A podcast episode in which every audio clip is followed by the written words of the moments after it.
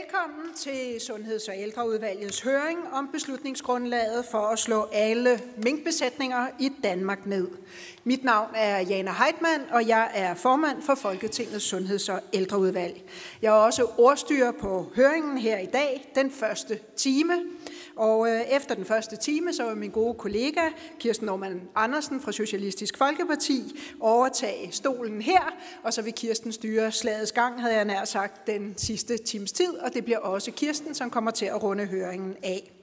Høringen her bliver tv-optaget, og så bliver den vist på det, der hedder www.ft og på Folketingets tv-kanal.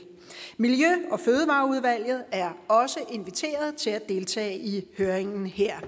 En del af udvalgets medlemmer deltager i høringen online via Teams, og jeg vil lige sådan for god ordens skyld læse op, hvem der deltager på Teams. Det gør Venstres Anne Mathisen, Socialdemokraternes Rasmus Horn Langhoff, Dansk Folkepartis Lislot Blikst, Stinus Lindgren fra det radikale Venstre, Sofie Løde fra Venstre, Julie Skovsby fra Socialdemokraterne, Karl Valentin og jeg kan se, er det Ellen Trane, jeg kan se? Nej, det er det ikke. Jeg, jo, Ellen Trane Nørby er også med. Det er svært at se alle navnene her. Susanne Simmer uden for grupperne er også med, hører her i min høresnegl, og så håber jeg, at jeg har fået alle med. Formålet med høringen er at få afdækket det beslutningsgrundlag, som lå til grund for regeringens beslutning den 4. november 2020 om, at alle mink i Danmark skal slås ned. Og jeg vil starte med at sige velkommen til Sundheds- og ældreminister Magnus Heunicke, Fødevareminister Mogens Jensen, og velkommen til faglig direktør Kåre Mølbak fra Statens Serum Institut og direktør Søren Brostrøm fra Sundhedsstyrelsen, samt øvrige embedsmænd. En særlig velkomst skal lyde til den lange række, vi har af eksperter, som har sagt ja til at deltage i dag, endnu med en meget kort frist. Det er vi glade for i udvalget, og vi ser frem til, at I kan kvalificere og nuancere en så vigtig sag som netop mink. Velkommen til eksperterne, som er Paul Nissen, professor, Institut for Molekylær Biologi og Genetik fra Aarhus Universitet, Allan Randrup Thomsen, professor, Institut for International Sundhed, Immunologi og Mikrobiologi fra Københavns Universitet. Jens Lundgren, som er professor, Institut for Klinisk Medicin, Københavns Universitet og Rigshospitalet.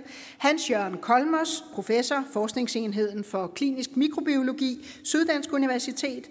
Christian G. Andersen, professor, Department of Immunology and Microbiology, Scripps Research, Kalifornien. Og Christian, du er med på et online link. Jeg ved, du taler dansk, men du foretrækker at holde dit oplæg på engelsk, og jeg skal informere om, at der ligger højtalere her ved siden af, og man kan høre med på kanal nummer 1, hvis man gerne vil have oversat dit oplæg til dansk. Og Christian, klokken må være mange år hos dig. Jeg er imponeret over, at du ser så godt ud på dette for dig så sene tidspunkt. Jeg henstiller til alle, som kommer med indlæg om, at man overholder den tidsramme, der er i programmet, så der bliver god tid til spørgsmålene her fra udvalgets medlemmer. Og dem kommer der uden tvivl mange af. Den første lille time er til indlæg, og vi skal gerne igennem alle, også alle eksperter, før vi går til spørgsmål fra udvalget.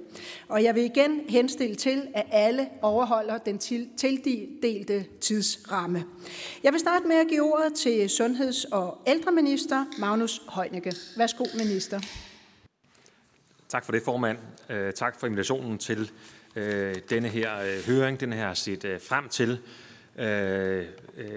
fordi det er tiltrængt, og det er godt, at vi får mulighed for en god og faglig drøftelse af det sundhedsfaglige grundlag øh, bag, øh, bag den her beslutning. Der forelå en klar og skærpet risikovurdering fra Statens Serum Institut, som jo også som bekendt var bakket op af Sundhedsstyrelsen. Af risikovurderingen fremgik det, at, jeg citerer, fortsat minkavl under en igangværende covid-19-epidemi indebærer en betydelig risiko for folkesundheden, herunder mulighederne for at forebygge covid-19 med vacciner. Citat slut. Den risikovurdering byggede på en række faktorer, blandt andet hvordan øh, store virusreservoirer i minkfarme øger risikoen for, at der igen opstår nye og måske farligere virusmutationer, som vacciner ikke giver optimal beskyttelse imod. Og som bekendt har man jo i Danmark øh, fundet fem, indtil videre fem minkmutationer, såkaldte klostre, hvor kloster 5 i de forløbige undersøgelser udviste nedsat følsomhed for neutraliserende antistoffer. Den store udbredelse af smittede minkfarme, som det jo ikke lykkedes at bremse trods adskillige tiltag, og at der er en stærk geografisk og tidsmæssig sammenhæng mellem antal positive minkfarme og smitteforekomst mellem mennesker, det vil sige spredning af smitte til det omgivende samfund. Og derfor er jeg glad for også at have vores styrelser med i dag, og øh, øh den flotte række af, af eksperter, som stiller op. Tak til alle for jeres indsats og for at I stiller op i dag. Øh, det er vigtigt, at Folketinget kan få svar på faglige spørgsmål, som øh, der måtte være efterspurgt. Og dermed min indledning. Tak til sundheds- og ældreministeren. Herefter så er det fødevareminister Mogens Jensen. Værsgo, minister. Ja, tak for det, formand, og også herfra tak til Folketingets sundheds- og ældreudvalg øh, for at indkalde til den her øh, høring. Jeg ser øh, frem til, at vi her i løbet af de kommende timer får indsigt i de mange øh, faglige overvejelser, der indgår i de risikovurderinger, som øh, regeringen baserer sine beslutninger øh, på.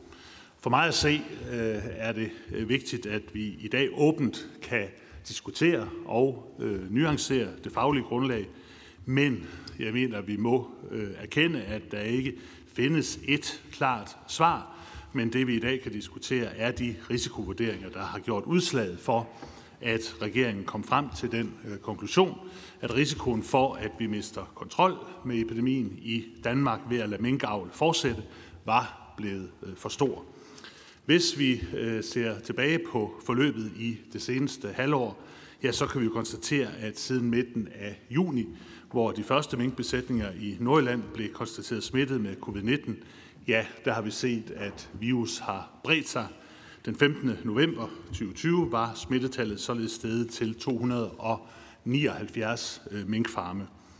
Regeringen har gennem de seneste måneder kontinuerligt taget tiltag til at hindre smittespredning, og det har vi gjort med afsæt i veterinær- og sundhedsmyndighedernes anbefalinger.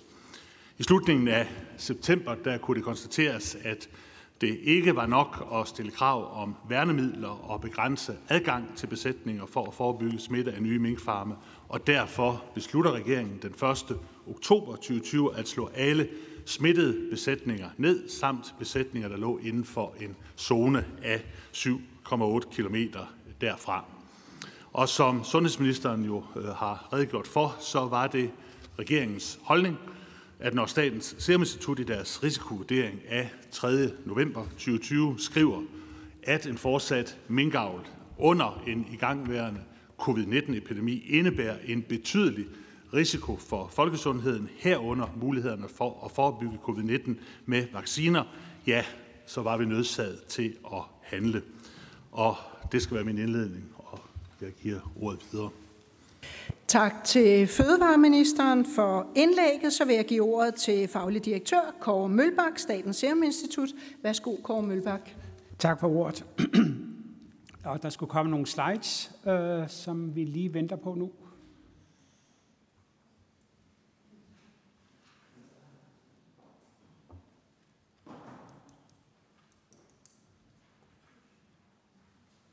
Der bliver arbejdet på højtryk, kan jeg se. Jeg ved ikke, om det er muligt at starte lige så stille og roligt, Kåre Mølbak, eller... Jeg prøver at starte lige så stille og roligt, og så håber jeg, at slidesene kommer på. Jeg vil øh, starte helt overordnet med at fremhæve, at, øh, at mink er som udgangspunkt meget, meget modtagelige øh, for det virus, øh, som giver øh, covid-19, det som vi kalder for SARS-coronavirus 2. Det skyldes, at de har en særlig øh, receptor i deres øh, luftveje. Øh, det er det, som øh, virus hæfter sig på øh, og trænger ind i luftvejene. Og den, øh, det samme molekyler har vi i vores luftveje, så på den måde så kan mennesker smitte mink, og mink kan smitte mennesker. Og minks følsomhed for smitte er særdeles høj, selv sammenlignet med andre dyr i morfamilien. Øh, Øh, så det er en, øh, det er en særlig øh, dyreart, øh, og som faktisk nu også indgår i de overvejelser, man har i forhold til den oprindelige kilde for øh, covid-19-pandemien, at den kan være sprunget øh, ud fra mink. Øh, det er blandt andet en opmærksomhed, som både Verdensorganisationen og OIE har, altså den organisation, der er ansvarlig for dyre, dyresundhed. Så vi har en dyreart, der er, der er meget følsom øh, over, for, øh, over for virus, og samtidig så er Danmark jo i den situation, at vi er verdens største producent af øh, minkpelse. Øh, vi har 1146 farme med øh, 15-17 millioner dyr. Øh, det er 40 procent af verdens minkpelse, der bliver produceret i, øh, i Danmark. Det er hovedsageligt familiedrivende gårde, selvom der også er nogen, der ejes af en større ejerkreds, Øh, og de er lokaliseret i alle dele af Danmark, men tætheden er også størst i Jylland. Så hvis der var noget land i verden, der skulle blive udfordret øh, under øh, denne her pandemi i forhold til mink, så skulle det være Danmark, givet de præmisser her. Og så ved I også alle sammen, at epidemien startede i, i juni, hvor at de første tre positive farme blev fundet, og som gav anledning til spredning øh, til cirka 90 mennesker i øh, samfundet. Vi så udbrud øh, i blandt andet plejehjem i Sindal, og vi så også videre samfundssmitte, blandt andet via en bustur fra Frederikshavn til Bornholm og hvor vi kan se ud fra det billede, vi så, de signaturer, som virus efterlader, at det var øh, smitte, der var kommet fra minkstammen ud i, øh, eller fra minkfarmene ud i øh, samfundet. Så havde vi en øh, rolig periode i øh, juli måned, øh, og i juli måned så reviderede man de retningslinjer, der var for håndtering, ville prøve at lave en håndteringsstrategi, som ikke var baseret på nedslagning af besætninger, men, men ved hygiejnebarriere og ved overvågning. Og den strategi blev så prøvet af, da vi fra den 14. august så den første farm, øh, og i løbet af øh, september og, og oktober. Det, der jo desværre skete, øh, og som også I alle sammen ved, det var, at der skete nærmest en eksplosion af smitte øh, i løbet af, øh, af september, især oktober, hvor alene oktober var 150 positive besætninger.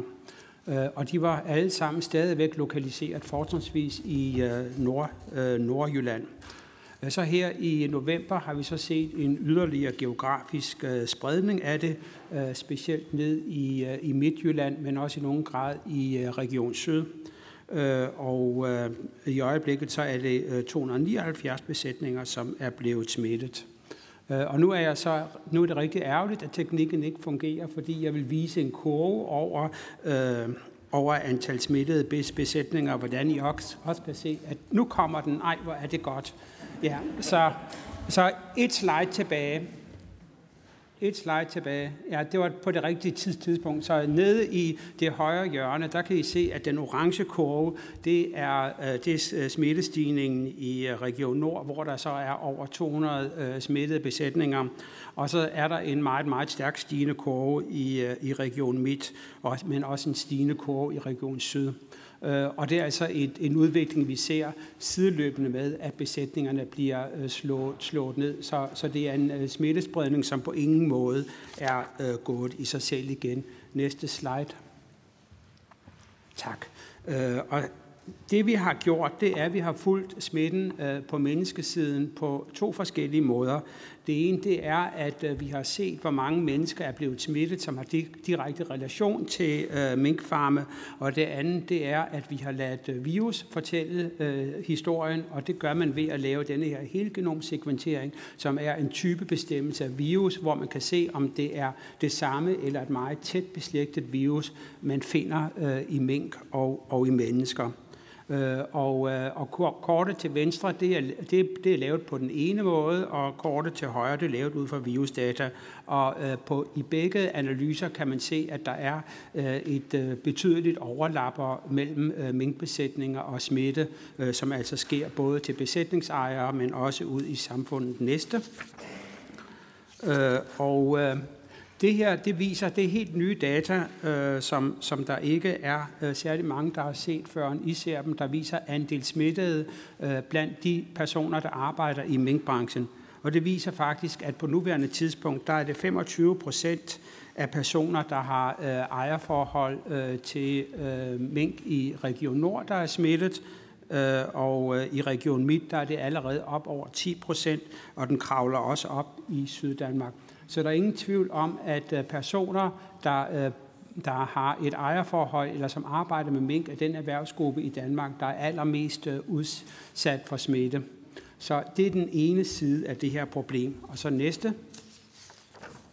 Og den næste øh, øh, side af det her problem, det er der, at, at både fra mink formentlig, men især fra minkejere, sker en smitte ud i, ud, ud i samfundet. Og problemet det er, at vi med det overvågningssystem, vi har, ikke har været i stand til at, opdage denne her smitte tidsnok. Når en besætning øh, findes positivt, så er det typisk 14 dage inde i forløbet. Det vil sige, at vi har set videre smitte ud i hele minkflokken, eventuelt til andre minkflokke, til de mennesker, der er på gården, og øh, gerne også videre ud i samfundet. Og I kan se, at i Region Nordjylland, som jo er det område, der, hvor man har set mest minksmitte, der udgør de her øh, minktyper cirka 36 procent af alt smitte. Det vil sige, uden en minkepidemi havde Øh, situationen i Nordjylland være cirka en tredjedel bedre, end det faktisk er nu. Så mink har bidraget øh, betydeligt øh, til en samlet epidemi i de ramte områder, og det ser vi nu også er stigende i Midtjylland. Så forventningen til de næste uger, det er, at vi vil se en opblussen af epidemien i de lande på, eller i den del af Danmark, netop på grund af det her. Næste. Og det her, det viser så epidemikurven for Region Nordjylland, og det er jo sådan så, at det er ikke alle øh, de her virusstammer, som bliver sekventeret. Det er jo vi er så i gang med nu i forbindelse med den øh, indsatsen, øh, men man kan se, at der er en øh, markant udvikling i smitten fra uge 37 og frem, og det er fuldstændig sammenfaldende med, at man ser introduktionerne øh, til minkbesætningerne. Øh, øh, Næste. Og det viser så den andel, øh, som så er minkstammer, og de røde, det viser minkstammer. Og der kan man se i, øh, i starten af sommeren øh, frem til uge 30, øh, der udgjorde øh, minkstammer en meget stor del af smitten i øh, Nordjylland. Det var dengang, vi havde øh, udbruddet i Sindal, og øh, vi havde spredningen i, øh, i, i lokalområdet der. Så, så al smitten i Region Nord på det tidspunkt, det var relateret til minkstammerne så havde vi en periode, hvor det faktisk var de humane stammer, som dominerede. Det var omkring uge 31 og 32, og hvor der blandt andet var det her Dronning Lund by Night arrangement, som gav anledning til en helt anden type smitte. Men så ser vi så fra uge 33 og frem efter, at øh, den minkdrevne del af epidemien tager øh, fart igen, og øh, hen mod uge 41 og 42, så er det omkring halvdelen af stammerne, øh, som er de røde, altså de minkrelaterede. Og det er blandt andet en af de grafer, der indgår i bilagsmaterialet til, øh, til grundlag for risikovurderingen. Hvad vil det sige at være minkvarianter? Det er der sikkert nogen, der vil spørge om. Og det laves ud fra det, der hedder et fylogeni, som er et slægtstræ, nærmest som vi kender fra, fra slægtsforskningen.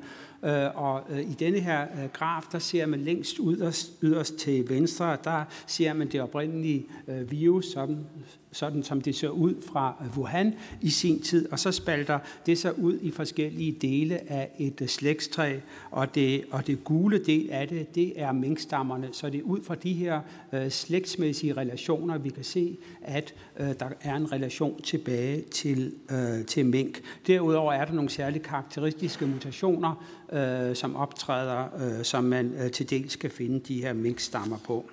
Og de her data, de har så været offentligt tilgængelige øh, øh, siden, øh, at det fuldstændig har været offentligt tilgængelige øh, inden, øh, inden for de sidste par uger, men vi har hele tiden lagt nogle af de her sekvenser ud på offentligt tilgængelige øh, øh, databaser.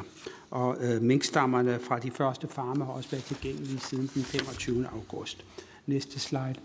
Det her det viser så en mere detaljeret indblik i øh, minksmitten, øh, og jeg vil ikke bruge meget tid på det her slide, øh, men øh, det viser de her øh, fem klostre, hvor der har været humane tilfælde, plus to yderligere klostre, øh, som alene har været øh, minksmitte.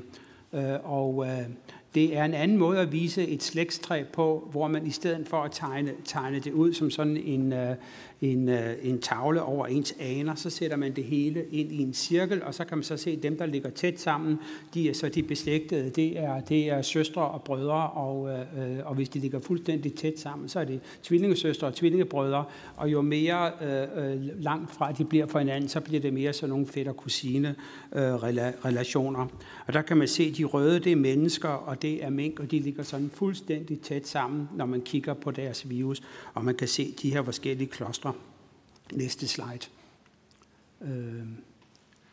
Så er der mutationerne i spike-proteinen. Så inden for de her forskellige kloster, der kan man så finde nogle øh, mutationer i det her spike-protein. Og hvorfor er spike-proteinet interessant? Jamen det er fordi, at det er det protein, som virus bruger, når det hæfter sig ved receptorerne i luftvejene og trænger ind i cellerne. Det er mål for antistoffer, de antistoffer kroppen selv danner, men det er også mål for de vacciner, der er i, i, i udvikling. Øh, og vi håber jo alle sammen på at bremse denne her epidemi med en vaccine på et eller andet tidspunkt. Så derfor bliver vi nødt til at følge mutationer i spike-proteinen meget nøje. Og der har man så set 12 forskellige mutationer i spike-proteinen fra virus, der er fundet i mink i perioden 15. juni til 4. november. Øh, og, og der, er, øh, der er forskellige kombinationer af mutationer, og jeg tænker, jeg vil nærmest springe det over, fordi det går hen og bliver lidt teknisk, øh, men, men for dem, der har forstand på biologi, øh, vil det sikkert være interessant at se, at der er faktisk også nogle andre varianter end de her kloster 5 varianter, der har været så meget fokus på i, øh, i den offentlige debat, og som måske har fået øh, lidt for meget øh, plads i forhold til den helt overordnede risikovurdering i forhold til smittespredning og andre mutationer i spike proteinet, som vi ikke fuldstændig forstår endnu, men som vi er øh, bekymrede over. Næste slide. Det her det er så øh, de mutationer, øh, vi har fundet hos øh, mennesker. Så det, før, det, det, det, I så lige før, det var fra mink, og nu ser I menneskestammer. Og der er blandt andet denne her, der hedder delta FVI-mutationen, øh, som er øh, det, som vi har set i de her 12 patienter, øh, hvor at der er nogen, der er over fra, øh, fra øh, Vesterhavssiden, og andre af dem er fra Kattegat-siden i øh, Nordjylland, øh, men hvor de har relationer til hinanden, dels fordi, at de, de, de har minkfarme, hvor man ser præcis de samme type. Den er formentlig sprunget fra Vesterhavssiden til Kattegat-siden, fordi at der var en 50-års fødselsdag øh, over på øh, Kattegat-siden, hvor så at familien på Vesterhavssiden skulle over der. At de, de, de arbejder jo tæt sammen og er gode venner af mange af de her minkfamilier, så naturligvis ses de også socialt, og så smitter de hinanden, ligesom vi andre kan risikere at smitte hinanden. Og så dermed så bliver der introduceret til, øh, til, til minken der. Og de har altså denne her kombination øh, øh, virus fra de her mennesker, øh, som vi blev noget øh, opmærksomme på, fordi øh, de netop sidder i det her spike-protein. Næste slide. Og så lavede vi et forsøg på, hvor, at, hvor at vi kan se, at, øh, at det her virus ikke i samme grad som et normalt vildtype virus bliver, bliver hæmmet i væksten af, øh, af antistoffer øh, fra patienter. Og det var ni forskellige patienter, øh, hvor vi havde blodprøver fra, og der kunne man se, at øh, dem, som havde høje niveauer af antistoffer, kunne sådan set hæmme begge, øh, øh, både, både minkvirus og menneskevirus, øh, mens det så knap så godt ud for øh, dem, der havde lave og øh, mellemniveauer. Man kan diskutere rigtig meget, øh, hvor meget vægt man skal lægge i det her øh, eksperiment, men vi synes i hvert fald, at det var det var, det var noget bekymrende, og det var ikke sådan, at så vi på baggrund af det sagde, at jamen, så kan folk ikke vaccineres, hvis de får den her stamme. Det vil vi, altså fordi det jo ikke vaccine antistoffer, vi undersøgte, det er fra patienter. Men det var i hvert fald bemærkelsesværdigt, fordi vi har ikke set de andre øh, stammer på samme grad. Næste. Så det var derfor, at vi, øh, vi, øh, vi skrev i denne her risikovurdering, at forløbige undersøgelser tyder på, at dette virus udviser nedsat følsomhed for neutraliserende antistoffer. Og vi skrev også, at øh, i gang være en undersøgelse vil afdække problemstil yderligere. Så det var på ingen måde et facit med to streger under, men det var øh, et argument af flere argumenter i den samlede sagsfremstilling. Næste slide. Øh, de bekymringer, vi havde, de blev så også meget modtaget af, øh, af ICDC, øh, som, som lavede en risikovurdering, der udkom den 12. november øh, hvor, der, hvor der stod, at øh, det øh, kun i teorien har betydning for, øh, hvordan øh, virus har øh, evne til at inficere mennesker og dyr, spredningspotentialet og bindingsevnen til f.eks. immunceller og antistoffer, øh, og at øh, undersøgelser og studier skulle sættes i gang for at afklare omfanget af disse mulige konsekvenser. Øh, så det var ikke alene på den hjemlige front, at det her det gav opmærksomhed, det var også internationalt. Næste slide. Øh, og øh, vi har sat en lang række opfølgende undersøgelser i gang, og det er så blandt andet sat, sat i værk øh, via samarbejde med WHO og, øh, og ECDC med en øh, lang række øh, kendte øh, laboratorier og institutter, øh, som I kan se på det her slide.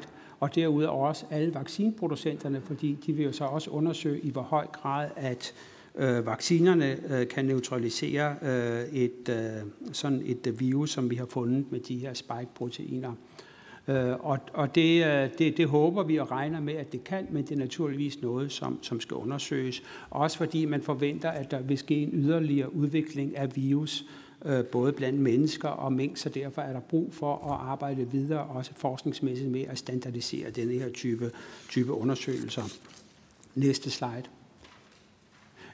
Det, som, øh, det, som mm, øh, Fødevareministeriet bad Sundhedsministeriet om, det var en risikovurdering i forhold til human sundhed, fordi vi havde haft de her kontrolstrategier, som ikke havde, øh, som ikke havde virket. Øh, vi havde set en spredning øh, blandt mink og til mennesker, øh, og der var store bekymringer i forhold til øh, selve perspektivet for minkindustrien. Øh, så hvordan kunne øh, minkproduktionen fortsætte ind i 2021? Øh, og samtidig bevare epidemikontrollen. Og det, som der blev bedt om, det var en risikovurdering og ikke forslag til mulige løsninger. Og øh, det, som vi riser op i risikovurderingen, som var det, der lå til grundlag for regeringens beslutning, det var, at øh, for det første, så, er, øh, så udgør mink med, med virus et, et stort reservoir og hvis I forestiller jer, at der bor 6 millioner mennesker i Danmark, og så man i tilgift har øh, øh 17 øh, eller 19 millioner mink at kontrollere epidemien i, så er det altså, øh, så, så, så er epidemikontrollen øh, vanskeliggjort af, af det.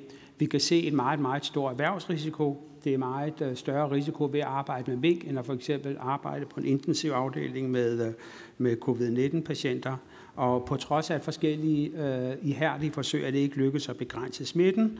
Øh, vi ser denne her stærke geografiske øh, og tidsmæssige sammenhæng mellem øh, introduktion til minkfarme og så spredning blandt mennesker, som vi tydeligst har set i øh, Nordjylland, men som vi desværre også ser nu øh, helt ned gennem, øh, gennem midt, Midtjylland. Så det er en stærkt bekymrende situation, vi i øjeblikket har i flere øh, jyske kommuner. Øh, og vi ser, at der sker en udvikling øh, i øh, virus, når de går ind i det nye øh, dyreart.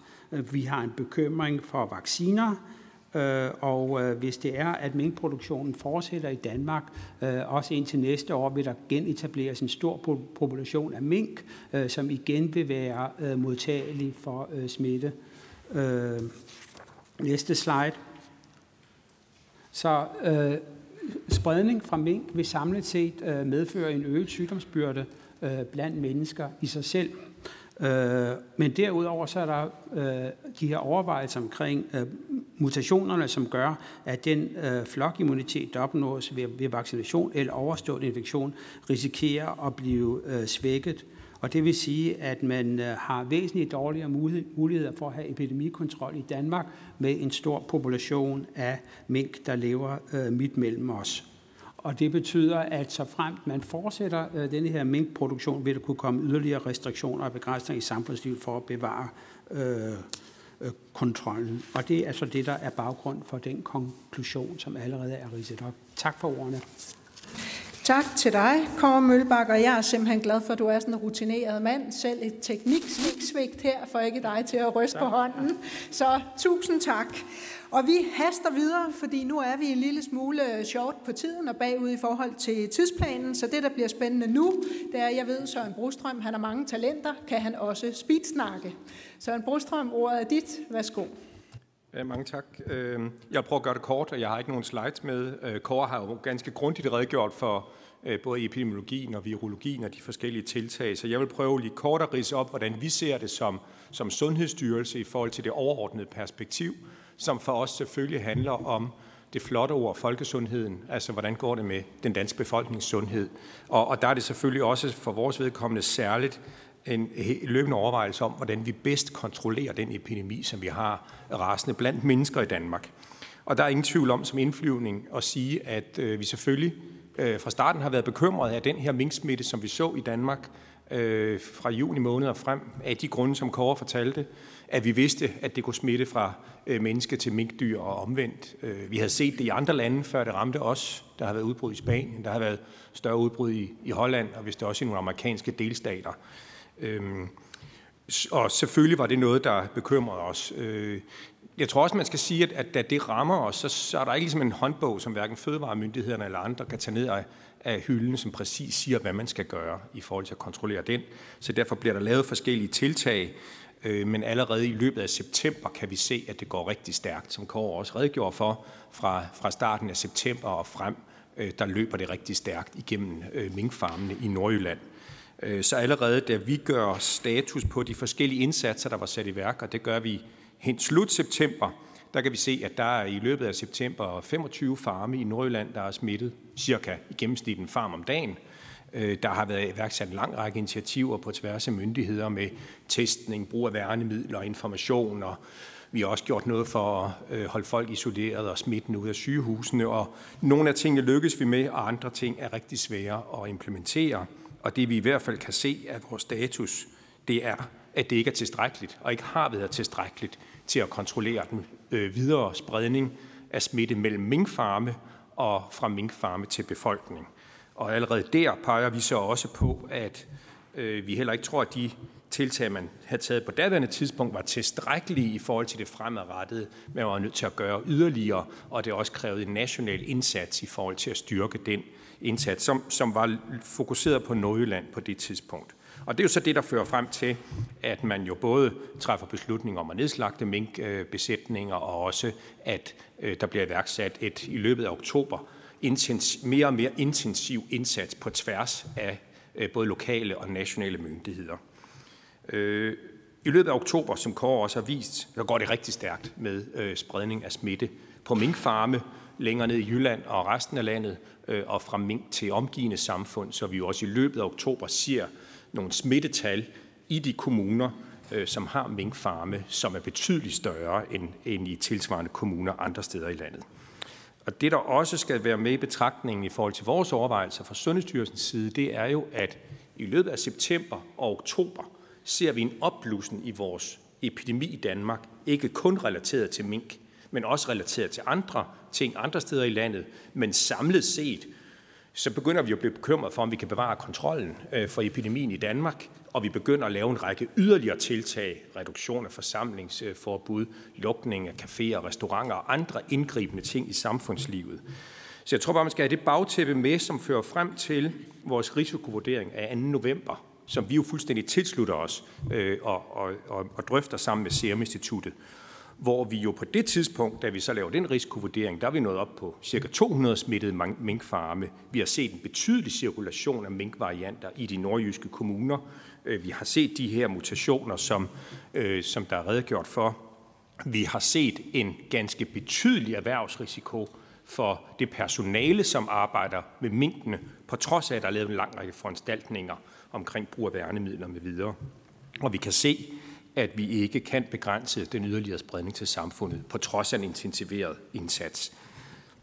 Så det er det bagtæppe, både at vi ikke er lykkes med de hidtidige strategier, at det løber fra os, at vi ser en ganske betydelig øh, smitte blandt mennesker, plus cirkulerende minkvarianter, plus at vi har en bekymring for, om det her det øger risikoen for, at vi kan bevare vores generelle kontrol med epidemien i Danmark. Og det er jo så det, der fører til, at vi, øh, vi konkluderer, at vi ikke kan se, at minkavl skal fortsætte i Danmark, så længe at vi har en covid-19-epidemi i Danmark, og så længe vi ikke har immunitet i den danske befolkning.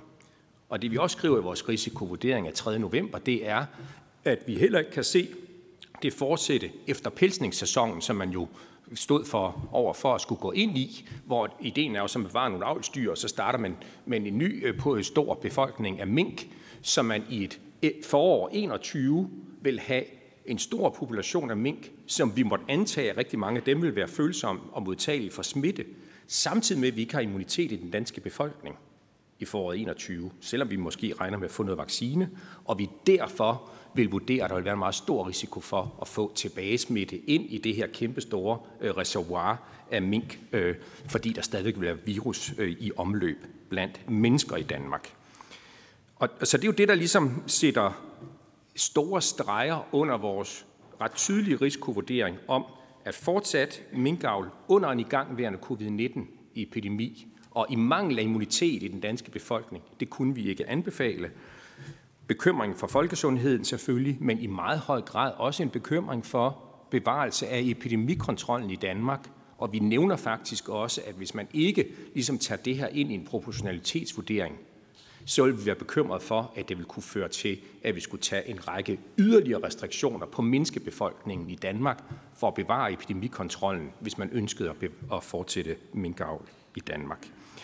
Og så synes jeg, det hører med til, at efter øh, risikovurderingen den, 2, øh, den 3. november, så har vi jo set fortsat minksmitte ned igennem Jylland. Vi har set fortsat smitte fra mink til mennesker øh, nu i Vestjylland. Nu står der Midtjylland på slidet, men det er sådan set den vestlige del af Region Midtjylland.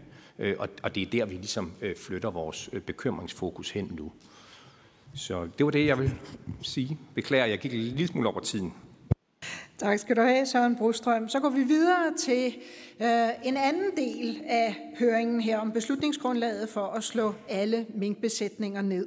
Og det er sådan nu, at vi jo har inviteret fem eksperter, og de har fået tildelt maks 5 minutter til dels at komme med indlæg og kommentarer. Og vi vender helt sikkert tilbage til eksperterne, når der senere bliver lejlighed til, at mine kollegaer fra både Sundheds- og Ældreudvalget og Fødevareudvalget kan stille spørgsmål. Men vi starter med professor Poul Nielsen, øh, Institut for Mikro mikrokyle, nej, molekylær. Molekyl, molekylær biologi står der, og genetik, jeg skal altså have pudset de her briller, molekylær biologi og genetik fra Aarhus Universitet. Værsgo, Poul Nielsen. Ja, tusind tak for invitationen. Uh, ja, så min baggrund er fra molekylær biologi og genetik og strukturbiologi, hvor vi kigger på molekyler, der vekselvirker hinanden. Og uh, dertil så er jeg også øh, direktør for nogle forskellige forskningscentre, hvor det er en, en naturlig del af forskningsprocessen også at og øh, bedømme og vurdere mange typer data så i en samlet syntese.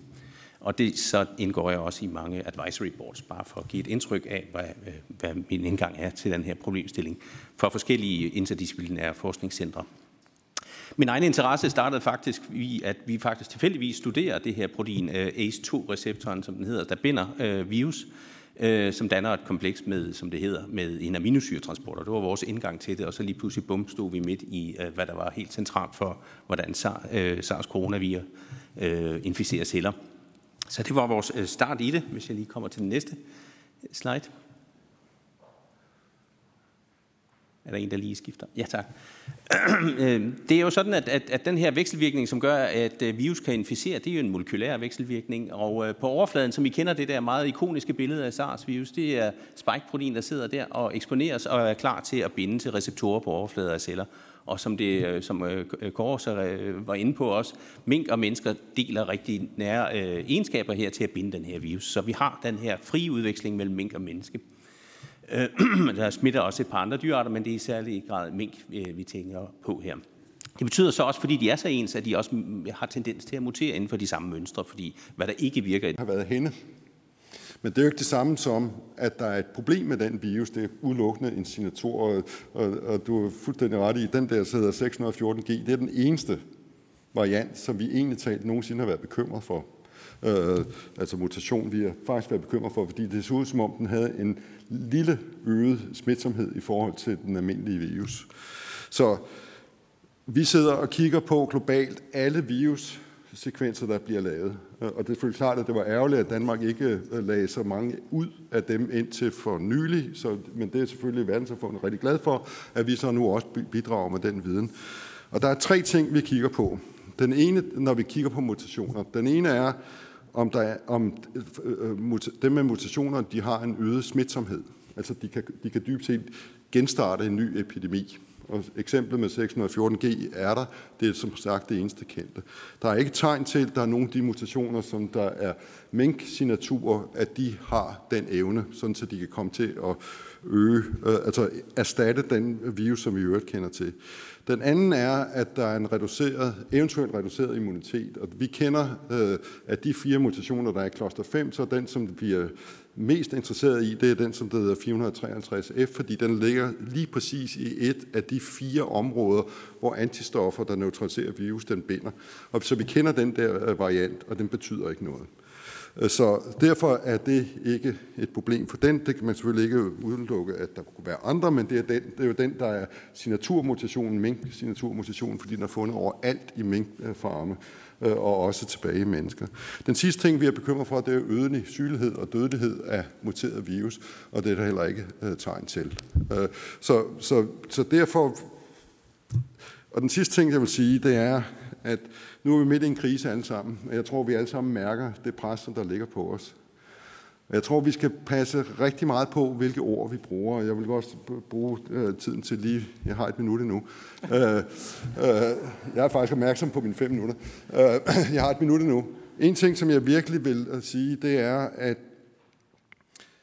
situationen i 2020 har været kaotisk situationen i 2021 øh, kommer til at ændre sig markant, øh, fordi der kommer øh, vacciner, som der i varierende grad er effektive.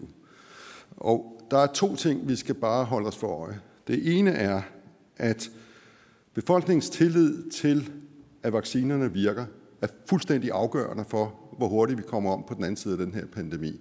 Så det vil sige, begreber om, at en variant har nedsat øh, vaccineeffekt, er virkelig problematisk. Ikke for oplyste folk, der bruger meget tid på det her, men for hvis det her det bliver en retorik i befolkningen, øh, så er det virkelig, virkelig problematisk. Så det ord, det skal man have rigtig godt styr på og evidens for, før man begynder at bruge. Øhm, og det andet, jeg vil sige, det er, når vi begynder at vaccinere mennesker, så kommer der til at opstå mutationer. Og derfor skal vi få en lidt mere øh, moden holdning til, hvordan vi skal håndtere det, at der opstår mutationer. Og det sker af den helt enkle grund, at jo flere mennesker vi får vaccineret, jo større fordel har virus, der er muteret, og derfor ikke virker mod, de, øh, altså mod den immunitet, som vaccinen har udviklet. Og det er fuldstændig det samme, og Allan kan holde foredrag om det her i timevis, at, at det er det, vi ser ved influenza.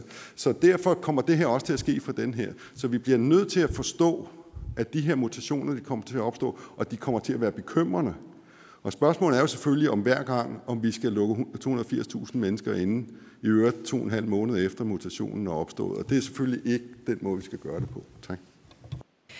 Tak til Jens Lundgren, professor og overlæge på Rigshospitalet. Også tak for et spændende indlæg. Næste taler det er Hans-Jørgen Kolmos, professor fra Forskningsenheden for Klinisk Mikrobiologi fra Syddansk Universitet. Værsgo. Tak. Min baggrund for at sidde her i dag er, at jeg er uddannet læge, klinisk mikrobiolog, og gennem en menneskealder har arbejdet med forebyggelse af infektionssygdomme, sygehusinfektioner, men også infektioner ude i samfundet. Og så har jeg en universitetsbaggrund. Det er min baggrund, og derfor så, øh, kan, så vil jeg egentlig også starte med det næste billede, vise min konklusion, for nu har vi travlt. Og øh, min vurdering som fagmand, som sundhedsfaglig øh, fagperson, ud fra en 360-graders vurdering og ud fra forsigtighedsprincippet, der vil jeg sige, det er, giver god mening, at al minkavl bliver lukket ned af hensyn, punkt 1, til folkesundheden, punkt 2, til normaliseringen af samfundslivet, og punkt 3, og det har egentlig ikke været fremme i diskussionen indtil nu, men i virkeligheden også af hensyn til den øvrige industrielle husdyrproduktion. Fordi det her virus, det kunne jo faktisk foretage et artspring. Det har ikke været fremme i diskussionen, men med det vi ved om virus, det, der kan ske lidt af hvert. Det skal vi ikke tale videre om nu, men jeg nævner det kun her. Det indgår faktisk også i mine overvejelser. Næste billede. Baggrunden for det her er et virus, som er usædvanligt smitsomt. Vi ved fra lang tid øh, med, med det her virus efterhånden, at det primært smitter ved kontakt, men vi har også måttet erkende, at det her, det har, de virus, det har et potentiale til at smitte gennem luft. Og øh, det er en øh, ubehagelig konklusion at måtte drage, men der er så mange observationer, der efterhånden peger i den retning, så det kan vi ikke se bort fra. Og det er jo det, er jo det der gør, at det her virus det er så forbistret smitsomt. Øh, vi ser også usædvanligt mange sundhedssektorerhvervede infektioner, altså hospitalsinfektioner, både blandt patienter, men altså også blandt personale. Det er meget, meget usædvanligt, at vi har en situation, hvor vi har personale, som gang på gang bliver spittet under deres arbejde. Jeg mindes ikke at have set noget lignende, i hvert fald med et luftvejsvirus, i min tid som infektionshygieniker og mikrobiolog. Vi ser det med, med sådan noget som Roskildesyge, men det er jo en relativt banal sygdom, som går over af sig selv. Men her er det altså alvor. Og så har vi erfaringerne fra minkfarmene, der ser vi det her smitter som en løbeild på trods af alle forholdsregler. Næste billede. Jeg skal gøre det her billede kort, fordi det, det er allerede sagt. Men hvorfor er vi bange for, for, for, for det her med minkfarmene? Ja, det er, jo ikke, det er jo ikke fem mink ude i baghaven, som er problemet. Det her, det, problemet her, det er den industrielle øh, minkproduktion med rigtig mange dyr samlet på samme sted, øh, med rigtig mange minkfarme, som ligger meget tæt. Danmark er verdens, eller, øh, vi er nok verdens tætteste befolkede øh, land med hensyn til mink. Øh, og det bliver altså rigtig sprængfarlig i det øjeblik, hvor vi lukker et virus ind i den her sammenhæng, som, virus, eller som, som minkene er højmodtagelig for. Der er også en stor risiko for tilbagesmitte. Øh, det kunne jo sådan set være ligegyldigt, hvis vi bare smittede mængden, og, så, og, og det var så bare det. Øh, øh, så blev mængden måske lidt snottet, og det vil der ikke ske så meget ved.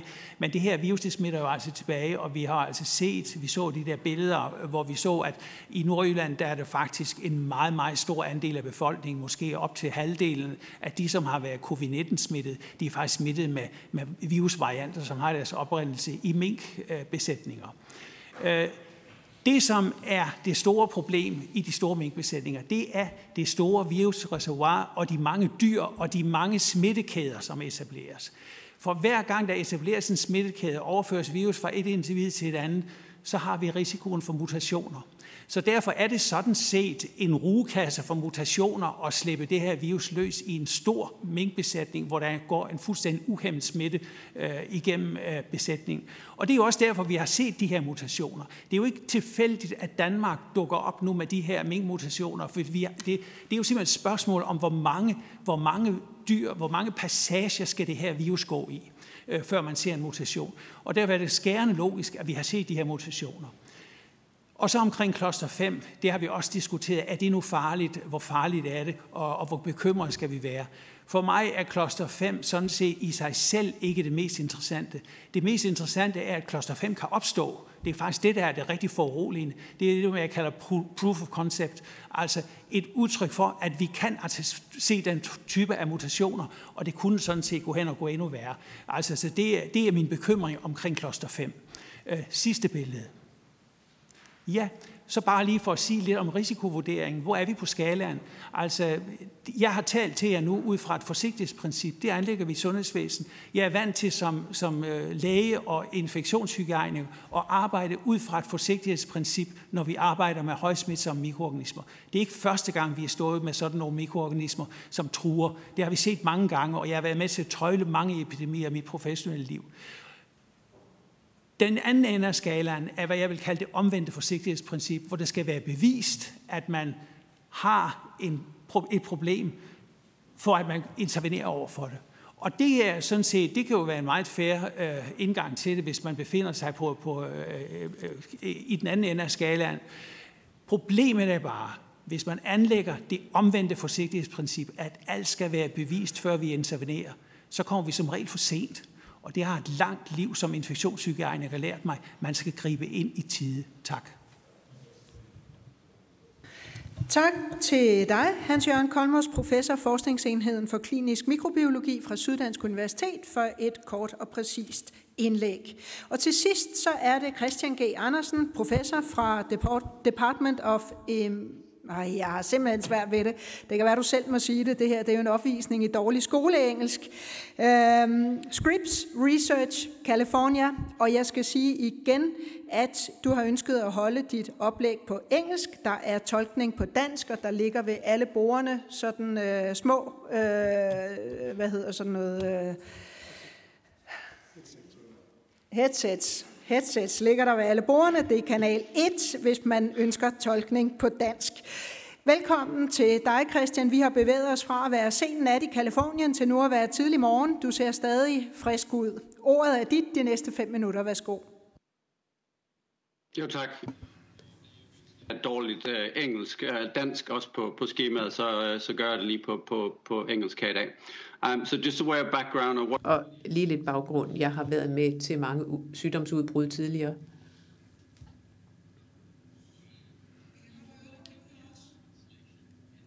Jeg kan høre tolkningen i mit headset. Det er ikke ret.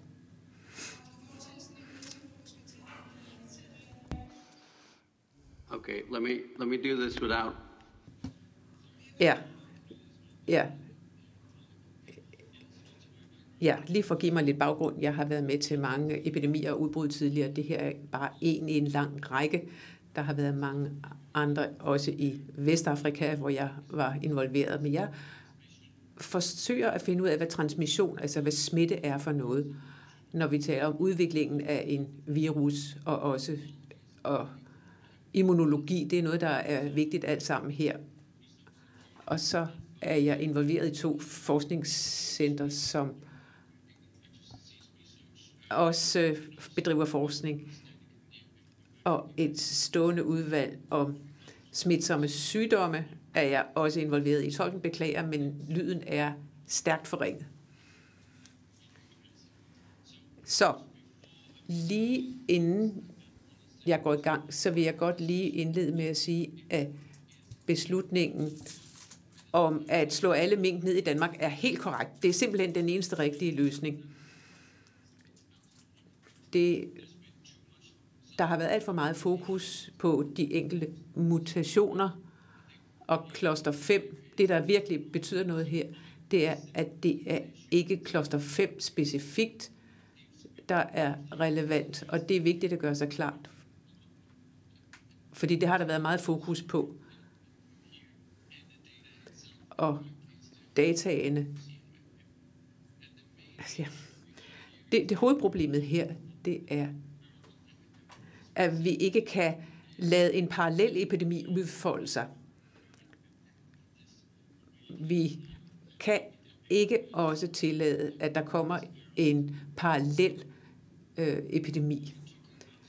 Når vi taler om nogle af de risici, der er involveret her, så er der nogle ting, man bør overveje. For det første,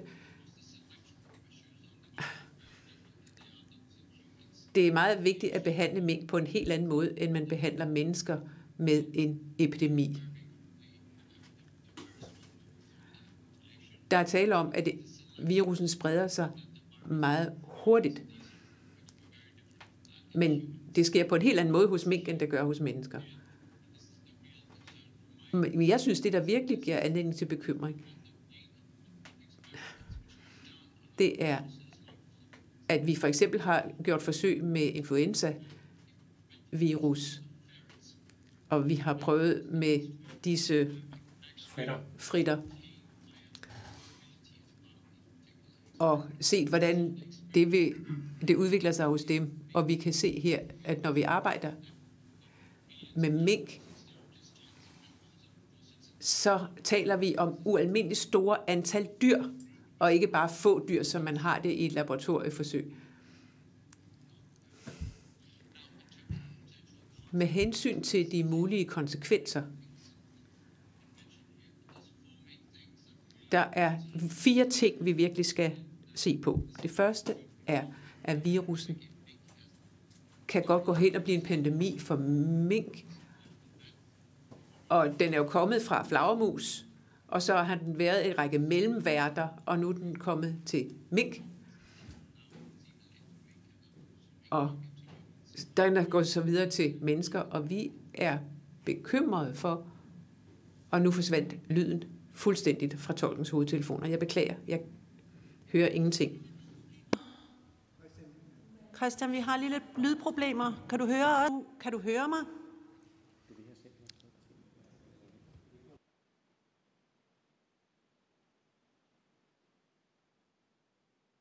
Beklager, men øh, til seerne derude, men vi har lidt lydproblemer herinde i salen lige i øjeblikket med vores sidste oplæg. Det prøver vi lige at se, om vi kan fikse. Og desværre er det sådan, at Christian Andersen, som sidder meget langt væk herfra, øh, ikke kan høre, hvad vi siger.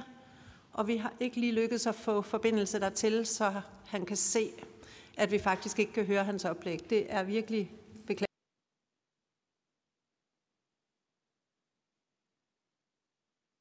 Vi skal videre. Christian, nu er der slet ingen forbindelse igennem. Det beklager vi rigtig meget. Jeg tror, vi øh, bliver nødt til at fortsætte øh, høringen. Vi er sådan set allerede et kvarter bagefter. Øhm, så hvis Christian kan høre, hvad jeg siger nu, så vil jeg blot sige tusind tak for øh, det interessante oplæg, det vi nåede at høre af det. Nu er vi igennem alle indlæg, øh, og vi skal gå over til spørgsmål fra udvalgsmedlemmerne, øh, til ministre, til direktører, til eksperter. Vi har tre kvarter til øh, spørgsmål, og jeg er sikker på, at der er mange af dem. Medlemmer, som deltager i høringen online, kan bede om ordet i chatten. Jeg henstiller til meget korte og præcise spørgsmål, så så mange som muligt kan komme til, og jeg foreslår, at man adresserer sit spørgsmål til den, som man ønsker svar fra. I første runde er det spørgsmål fra sundhedsordførende, og jeg skal også lige sige, at uh, Allan Randrup desværre må forlade høringen her kl. 16.30, så spørgsmål til ham skal stilles i første runde. Den første, der har bedt om ordet, er Per Larsen fra Konservativ Folkeparti. Værsgo, Per Larsen.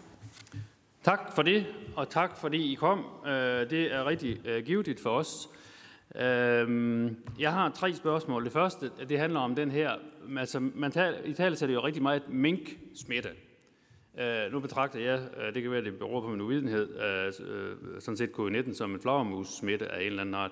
Men mink-smitte, helt konkret, og det er nok til Statens Serum Institut, er den øh, øh farligere? Altså har man øh, kunne se, at der var flere indlagte, at de var øh, blevet mere syge, eller, eller er det simpelthen smitterisikoen, der, der, der, der sådan ligesom er problemet?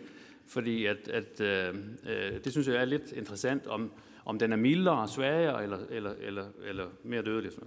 Øh, så har jeg et spørgsmål til sundhedsministeren.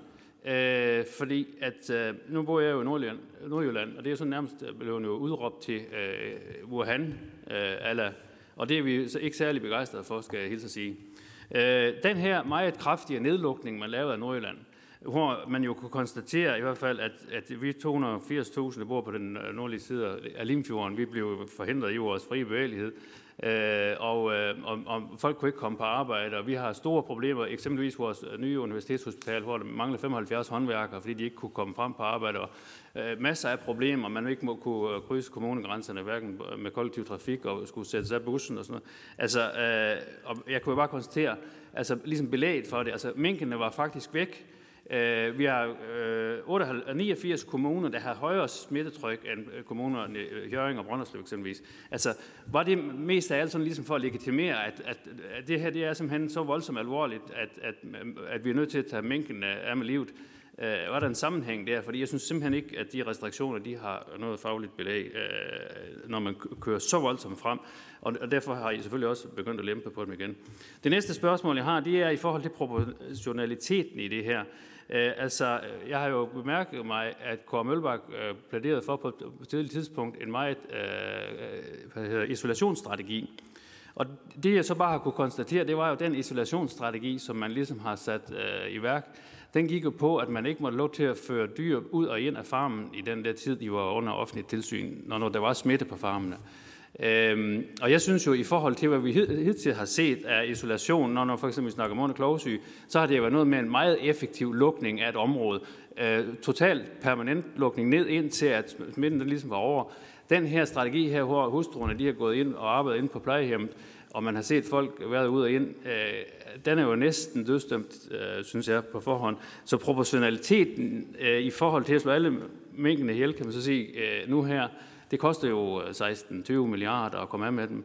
Øh, det, øh, når jeg tænker på, hvad vi ellers kunne få i sundhedsvæsenet for alle de penge. Øh, kunne man ikke have, have måske lavet, øh, udført den der isolationsstrategi på en meget mere effektiv måde, sådan så vi kunne have blevet ved med at bevare nogle mink i Danmark, måske? Tak. For det. Den næste, der har bedt om ordet, og jeg håber, I lige øh, noterer lidt, så vi øh, kan få et par spørgsmål med. Vi tager lige for sundhedsordførende først. Det er Stinus Lindgren fra Radikale Venstre. Værsgo, Stinus. Tak for det, og tusind tak for oplæggene til jer alle sammen. Det var virkelig spændende, og det viser også, hvorfor det er så vigtigt at have en åben debat om det her, at vi får alle forskellige vinkler frem. Øhm, jeg er helt enig i, som det også blev nævnt her, som jeg også har sagt tidligere, at fokus har været forkert på den her ene variant, kloster 5, og ikke så meget på hele diskussionen omkring smitte i, i det her reservoir. Det jeg godt kunne tænke mig at spørge, og det er måske mest SSI, det skal rettes til. Ja, det er jo det, vi hører her, er jo meget forskellige ting. Fra dem, der siger, at øh, man har blæst lidt ud af proportioner til dem, der siger, at det er fuldstændig rigtigt, vi skulle slå det her mængde ned, til dem, der siger, at det her er noget, vi har diskuteret siden juni. Så jeg kunne godt tænke mig at spørge, om, øh, om det, vi gør nu, skulle man have gjort det tidligere? Hvad er det, der konkret har gjort hos Statens Serum Institut, at det var nu, man øh, skulle tage et, et mere drastisk skridt, og ikke øh, tidligere i forløbet, når man nu kan se, at smitten har spredt sig så hurtigt, som den jo har? Så det var mit korte spørgsmål herfra. Tak for det, øh, Stinus. Så har jeg selv, Kirsten Norman Andersen, bedt om ordet som den sidste ordfører. Og mit spørgsmål det er i virkeligheden rettet mod Jens Lundgren. Øhm, fordi at jeg synes også, der er en anden vigtig drøftelse her, når vi nu har alle eksperterne til daglig, der kan vi læse om jer i aviserne, øhm, og se, at de alle sammen har hver jeres lille Hassan, som er vigtig i forhold til, hvad der nu er rigtigt, eller hvad der er vigtigt, eller hvad der betyder noget, eller hvad der ikke betyder noget. Jeg noterer mig, at du også øh, taler ind i tillidsdagsordenen, som jeg selv synes er ret vigtig. Øhm, så mit spørgsmål er i virkeligheden, om det virkelig kan passe, Øh, at øh, højt uddannede forskere ikke kan finde en eller anden form for konsensus, der gør, at øh, sådan nogen som os og også befolkningen måske øh, kan få et mere ensartet og forhåbentlig også retvisende billede af, hvad udfordringen er. Det synes jeg selv er en af de kæmpe store udfordringer, så jeg synes, det hører med i en høring som den her. Hvad skal der til for at skabe større konsensus om, hvad der er vigtigt og hvad der betyder noget i forhold til øh, en, en epidemi, som vi står i lige nu. Så vil jeg øh, give ordet til Statens Serum Institut først øh, for besvarelse af de spørgsmål, der var rettet blandt andet fra Per Larsen og fra Stinus Lindgren til Serum Instituttet. Værsgo. Tak for det. Øh, i forhold til øh, farlighed, så har vi ingen data, der tyder på, at øh, smitte med de her minkvarianter øh, skulle have en øget øh, dødelighed eller sygelighed i forhold til andre varianter. Øh, og, men, men det er noget af, noget af det, vi kigger på. Men altså, udviklingen i virus er så langsom, så det eneste, der er rigtigt øh, at, øh, at have set, det er denne her 614G-mutation, som, som allerede har været diskuteret, som, øh, som har en øget smitsomhed. Og, og, og den mutation har de fleste danske stammer, in, inklusive også øh, mink, minkvarianter i øh, for, forvejen. Øh, og og det, er, det er ligesom den, den europæiske stamme i, i, i høj grad. Øh, men, men, men det finder vi altså både i stammer af den ene eller den anden kar- karakter. Øh, og så spurgte Stinus Lindgren til, om vi skulle have gjort det tidligere. Og det er jo altså, det, det er et, øh, Altså det skulle vi jo nok, når vi nu er blevet så kloge vi er, men på den anden side, så mener jeg også, at det var fair at prøve nogle andre strategier af, hvor, at, øh, hvor Per Larsen øh, også var inde på denne her isolationsstrategi. Altså da vi, da vi lancerede den i øh, juli, så troede vi jo på, at den i et samarbejde med branchen og, øh, og så videre kunne have en eller anden form for, for, for effekter. Altså det var både Fødevarestyrelsen og Sundhedsstyrelsen og Styrelsen for Patientsikkerhed og SSI, der, der i juli blev bedt om at prøve at se på en strategi, hvor man kunne be, be, be, bevare erhvervet, øh, men, øh, men den kom bare ikke til at virke i praksis. Og det er også den erfaring, de, de havde i Holland, at det breder sig som en løbeild, som, som, øh, som Hans Jørgen Kolmer, som, som Ellen sagde. Så, så, vi, så vi prøvede, og, øh, og, øh, men, men det kunne ikke lykkes. Øh, så så det, det, var, det var, altså isolationsstrategien lykkedes ikke. Og så i oktober, så prøvede man jo den her strategi med at aflive de ramte besætninger, plus i en renszone, som jo er en velkendt måde at behandle husdyrsygdomme på. Men så stod vi i den situation, at antallet af nysmittede besætninger øh, dagligt var større end dem, der kunne nå at slå, slås ned. Så, øh, så jeg, ikke, jeg, jeg kan ikke se noget andet alternativ, end, end det, man er inde om nu. Og så er det spørgsmål, hvordan stiller det så Danmark i forhold til resten af verden? Altså det var der flere, der nævnte med, men jeg, men jeg er sikker på, at det er noget, der bliver over, altså, eller det ved jeg, det er, en, det er noget, som bliver overvejet verden over nu. Har minkproduktionen en fremtid overhovedet under de her forhold, når vi har en igangværende pandemi? Øh, det har jeg også snakket med, øh, med Ursula von der Leyen om, og jeg ved, OIE øh, har nogle, nogle overvejelser, den art WHO har. Så, så, så jeg tror, at Danmark har været med til at rejse en, en, en dagsorden der, som sådan set var der allerede nu, men nu er det så blevet yderligere øh, accentueret. Og det handler slet ikke om kloster 5, fordi jeg synes, det er helt validt at diskutere øh, kloster, kloster 5, og det tænker jeg, det er virkelig noget, som man mere gør på en, øh, på en videnskabelig kongres, øh, end, end, i, end i det her forum. Øh. Så det var det. Tak for det. Og der, jeg lyttede mig til, der var spørgsmål til øh, sundhedsministeren også. Værsgo til Magnus Heunicke. Tak for det. Og må jeg ikke også lige, når jeg lige har ordet, sige tak til jer forskere, som stiller op i dag. Men jeg synes også, at i dag er det værd at sige tak til, at I stiller op også i den offentlige, vigtige debat. Og vil også sige, hvor er det rystende, at I skal lægge krop og lægge indbakke og lægge øh, mail og andet øh, til øh, trusler og øh, grimme, øh, øh, øh ned, nedgørende øh, sætninger mod, mod jer og jeres virke. Det er så afgørende, at vi i et åbent demokrati har den diskussion, hvor I bidrager til debatten her i Folketinget og generelt. Og det synes jeg er vigtigt at få sagt sådan en dag som i dag, hvor den historie er fremme. Svaret til øh, Per Larsen omkring øh, indsatsen i øh, Nordjylland er jo en, øh, en øh, indstilling fra indsatsgruppen, det vil sige fra myndighedernes, øh, den myndighedsgruppe, der er indsatsgruppen, øh, til regeringen, som vi så har øh, tager det politiske ansvar for, gør jeg også i dag. Øh, men, men det er altså en klar indstilling fra indsatsgruppen, og den, bevæ- den belægget der, deri er jo, at, øh, at 94 procent af den Øh, af de minkvirusvarianter, der er fundet i mennesker, er fundet i Nordjylland. 94 procent. Og tallene, som vi også så på, på, på sliden, øh, over halvdelen, for et par uger siden var man over halvdelen af, menneskes, af de mennesker, der, øh, der er smittet i øh, Nordjylland, de var smittet med en minkvariant. Og det vil sige, at det var et helt særskilt minkproblemet, var suverænt øh, størst i Nordjylland. Øh, og øh, vi kan jo desværre se, at i takt med, at mink-smitten bevæger sig igennem Danmark, på trods af nedslåningen af mink i nu øh, det midt, primært vestjyske område, der kan vi også se, at der begynder at være mink-smitte i mennesker, men ikke på et niveau, som, er i, øh, som har været i, i Nordjylland. Øh, det vil jo det kan vi jo ikke vide, men der, det er vel sandsynligt, må man gå ud fra, at vi vil få en situation, med, med minksmitte i mennesker på et meget højt niveau, og på et niveau, hvor det er svært at styre epidemien. Og, og, så derfor så er det så, så er det en indstilling, som vi ikke tøvede med at, og, og, og følge. Og når vi i fredags kunne melde ud, at vi fra med i dag øh, kan løfte en del af, af, en del af, af restriktionerne på Nordjylland på de pågældende kommuner, jamen, så var det også en indstilling fra myndighederne.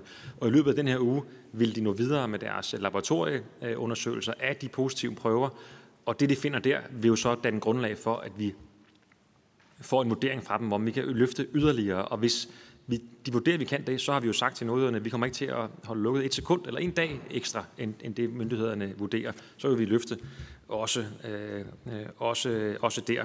Og så lige til allersidst, det er jo, hvis man lige kigger lidt ud over landets grænser, nu ser vi vores naboland op i Sverige, men også syd for Danmarks grænser, så er vi nu i en situation i Europa, hvor hver uge, der går, er kritisk. Hver uge, der går. Og det er ikke sådan, at det er på nogen måde en mulighed, at vi kan sige, at lad os lige få skyllet lidt igennem og se, hvordan det går. Øh, det er det ikke. På få uger kan situationen ændre sig fra kontrol, som vi har i Danmark, til en meget, meget alvorlig situation, som man har nu har man jo desværre i Sverige, har de jo selv meldt ud i dag, øh, og indført nogle restriktioner, som jeg tror er fornuftige. Men, men, øh, men, men det skal man have med, at, at en sådan hastighed, hvor med smitten bevæger sig nu gennem mink, ville udgøre et meget, meget voldsomt smittetryk potentielt på befolkningen i de her afgørende uger. Undskyld. Jeg giver lige ordet til dig, Jens Lundtoft, også.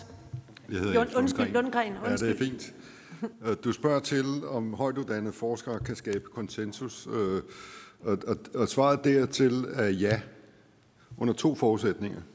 Den første forudsætning, det er, at vi har de relevante data, øh, fordi vi kan ikke diskutere os frem til det her uden data. Det ligger ligesom i begrebet forskere. Øhm, og derfor den bekymring, som der blev omtalt øh, så relativt voldsomt ved det presmøde den 4. i 11., da data så først begyndte at blive øh, lagt ud, sådan så vi kunne kigge på dem, og det internationale øh, forskningssamfund kunne se dem fra fredag den 6. til søndag den 8., så blev hele den bekymring lagt ned på det tidspunkt. Øh, Så der skabte vi konsensus, efter vi så data. Og, og det samme med de her øh, laboratorieforsøg. Øh, da vi først så dem, kunne vi jo så også se, at det var ikke det i sig selv, som der var bekymrende. Så jeg tror faktisk godt, hvis vi får data, så kan det lade sig gøre.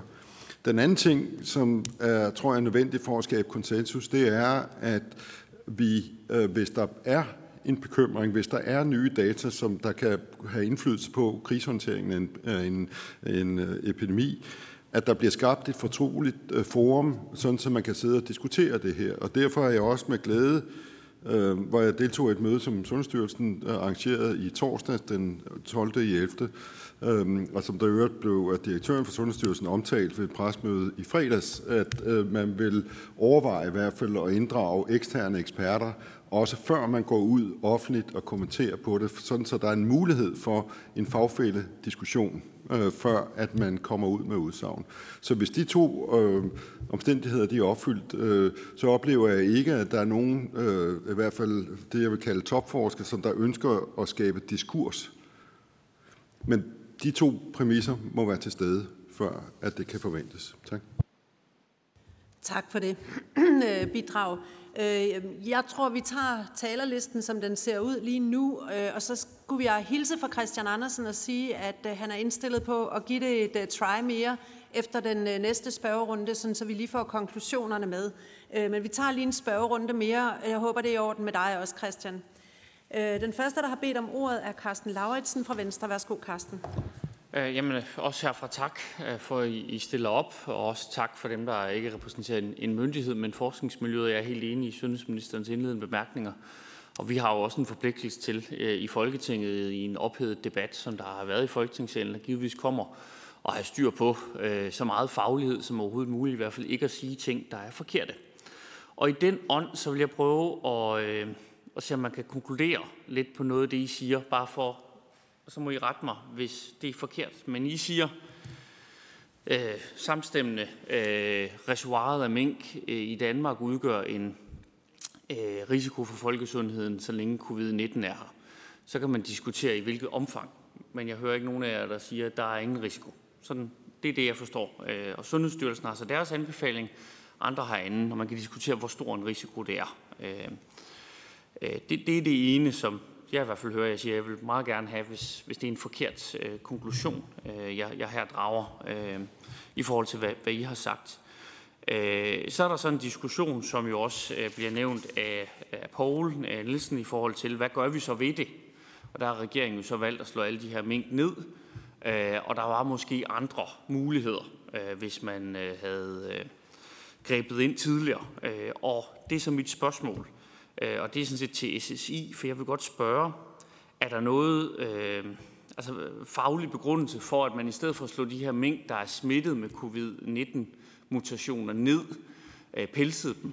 Øh, altså, fordi hvis det er minken af mink-reservoiret, øh, nu ved vi det heller ikke er kloster 5 specifikt, men det er risikoen for, at en andre mutation kan udvikle sig, øh, hvorfor har man så ikke kunnet vælge bare at slå de her mink ned, og i mindste den store værdi, som skinnene øh, udgør, Øh, så omsætte den. Hvorfor har den løsning ikke været, øh, ikke været, ikke været overvejet? Øh, det skal være mit, det skal være mit spørgsmål, og så har jeg et, et, et specifikt spørgsmål til, til Jens Lundgren i forhold til, jeg tror han var inde på det her med, med Nordjylland og, og, og kloster 5, og bare for, igen for at få det skåret ud i pap, at efter din opfattelse, øh, så, øh, så ser du, har du svært ved at se det faglige grundlag for at træffe en beslutning, og man må så forstå det på en myndighedsgruppes indstilling, og det er så den, du fagligt er uenig i, at man skulle vælge at nedlukke øh, kommuner i det omfang, man har gjort i det nordjyske, ud fra øh, den, den frygt, der er. At der er du simpelthen uenig i, øh, i det.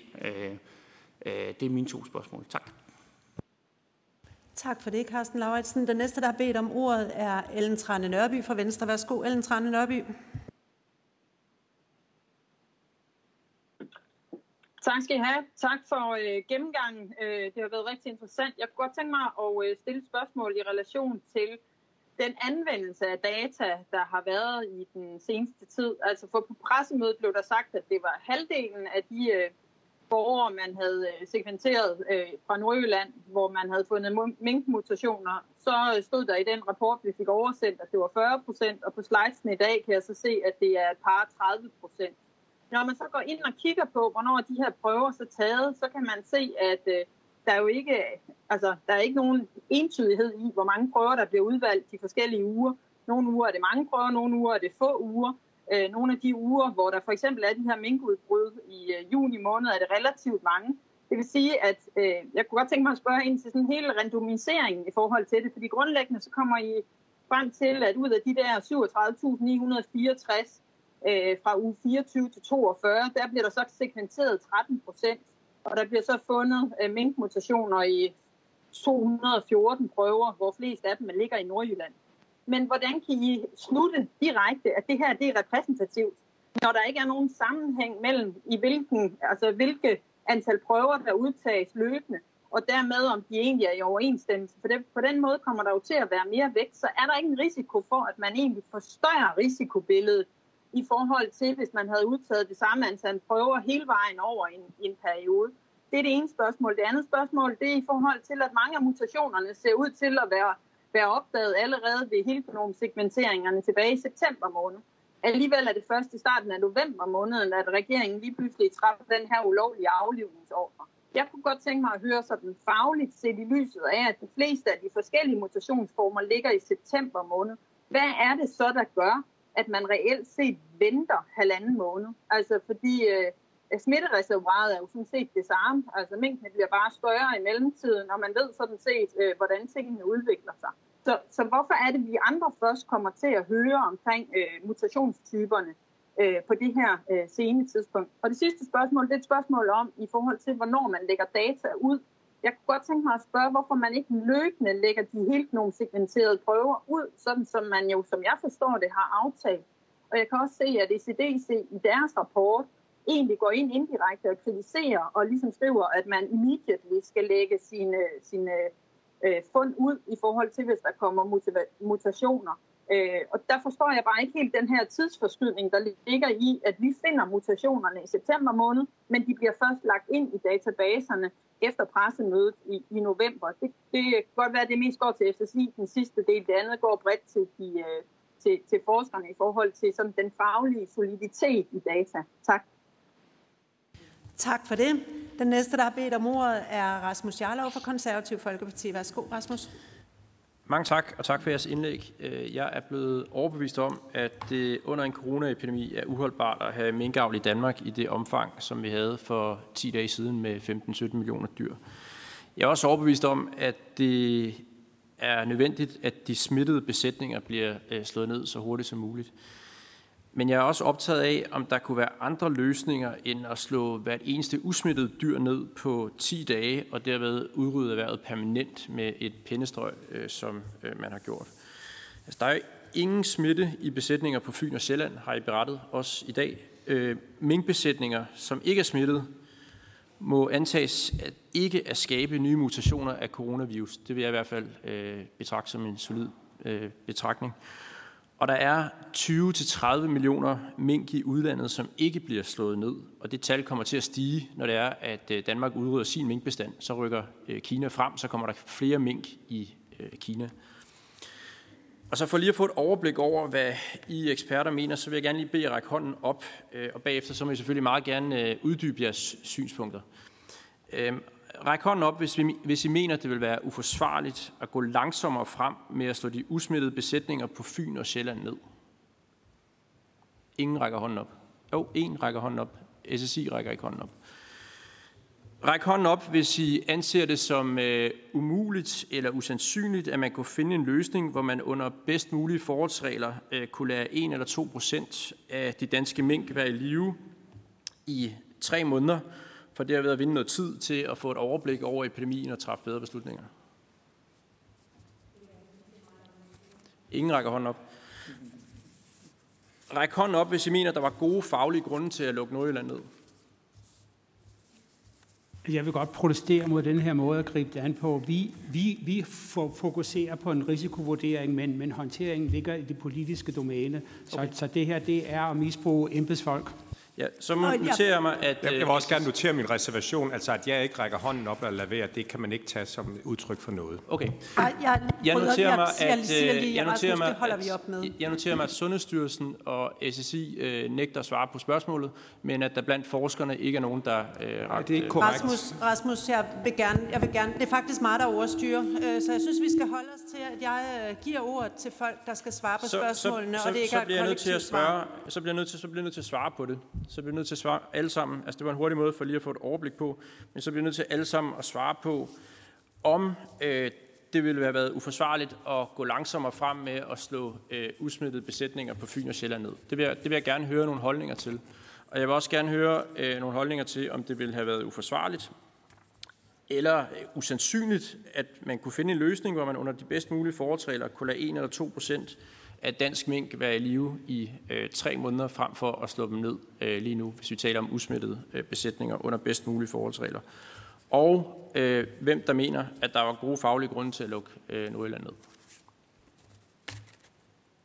Så må man meget gerne jo melde sig på banen, hvis man er uenig i noget af det, jeg har sagt nu her. Så, så, altså, hvis ikke man vil række hånden op, så må der være nogen, der kunne komme med argumentet for, hvorfor man er uenig i det, jeg lige har sagt, og stille spørgsmål til. Du må gerne lukke din mikrofon igen, Rasmus, øh, og beklager, at jeg også lige brød ind. Øh, præmissen for at skal sidde med håndsoprækning til en høring, det er måske øh, temmelig urimeligt under de her omstændigheder. Nogle gange kan det være svært at svare entydigt ja og nej på øh, spørgsmål. Nogle gange er der faktisk også nuancer. Øh, så vores oplægsholder får alle sammen ord til sidst og kan øh, vælge at svare på spørgsmålene. Den næste, der har bedt om ordet, der er lige et par sundhedsordfører, der skal have ordet her, det er Rasmus øh, Horn Langhoff. Værsgo, Rasmus.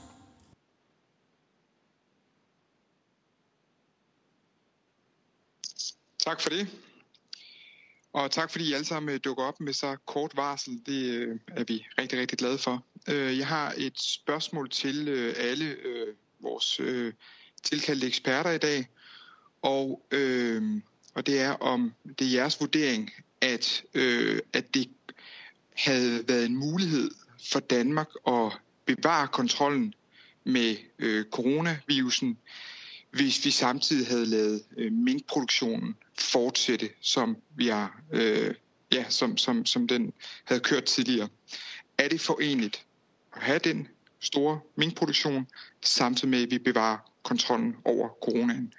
Det var øh, spørgsmålet herfra. Tak for det, Rasmus. Det var dejligt kort. Øh, den næste, der har bedt om ordet, det er Peter Velblom fra Enhedslisten. Værsgo, Peter.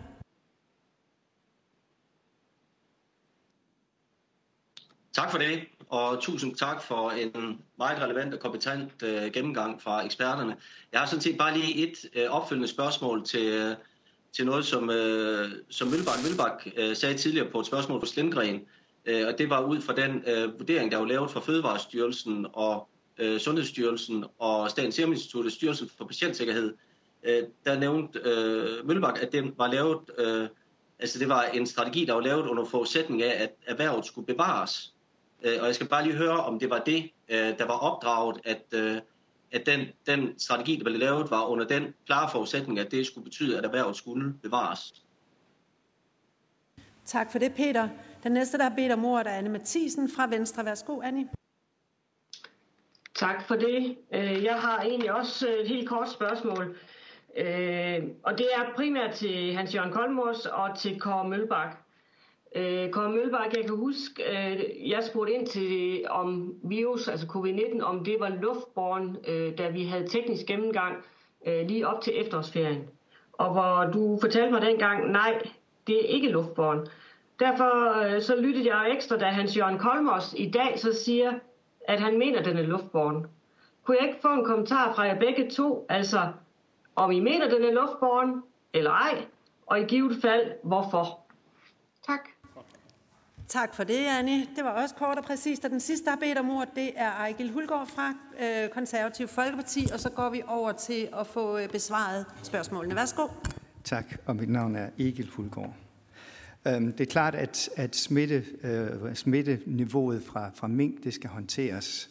Øh, så, men det næste spørgsmål er jo, hvordan? Og, og en af de ting, der ikke har været oppe, er, at, øh, at øh, den immunitet, som minkene opnår, og, og der er også muligheder for at vaccinere mink, at det ville også have været en måde at, at gå til det på. Øh, I hvert fald, for, hvis man skal bevare nogle avlsdyr, kunne man så ikke arbejde med mink. Vi ved jo, at med minkvaccination, vi ved jo, at, at øh, uh, SSI's uh, øh, vaccine virker mod aber, men ikke også den virker i mink. Men det var sådan set ikke det, jeg ville, øh, ville, øh, ville spørge om. Det, jeg ville spørge om, det var, øh, at det har været en væsentlig del af den politiske beslutning med nedlukningen af Nordjylland og hurtig akut ned, hvad det hedder, nedslåning af minkene, at kloster 5 mutationen kunne påvirke fremtidige vacciner. Og derfor kunne jeg godt tænke mig at spørge Poul Nissen og Jens Lundgren, om det ikke er rigtigt, at vi nu, det vi ved om kloster 5 i dag, det er, at der er ingen særlig smittespredning, der er ingen ekstra sygelighed, og med høj sandsynlighed ingen effekt på fremtidige vacciner i forhold til kloster 5-vaccinationerne og øh, kloster 5-mutationerne. Jeg må gerne også kommentere på, om der er andre mutationer i spike-proteinet, som giver, øh, som giver øh, ophav til bekymring hos jer. Tak. Tak for det. Så har vi simpelthen ikke flere på spørgelisten, og jeg vil simpelthen foreslå, at øh, vi lige tager hele runden Øhm, og, og, og så man hver især lige svarer på de spørgsmål, der sådan er målrettet. Jeg håber, I også kan se, at øh, vi herinde i Folketinget virkelig prøver at blive dygtige til mikrobiologi i alle mulige afskygninger.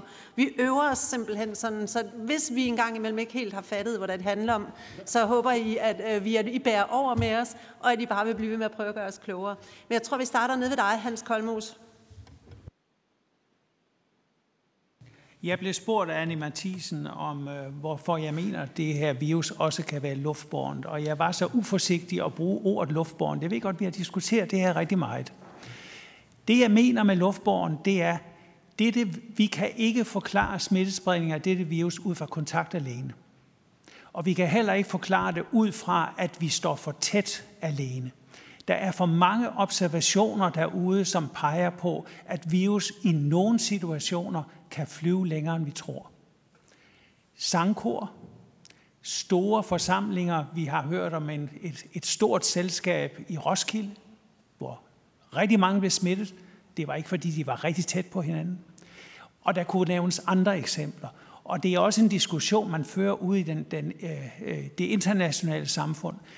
Der, jeg tror, der, eller jeg formoder stærkt, at der er noget omkring det her virus, som vi stadig ikke rigtig forstår.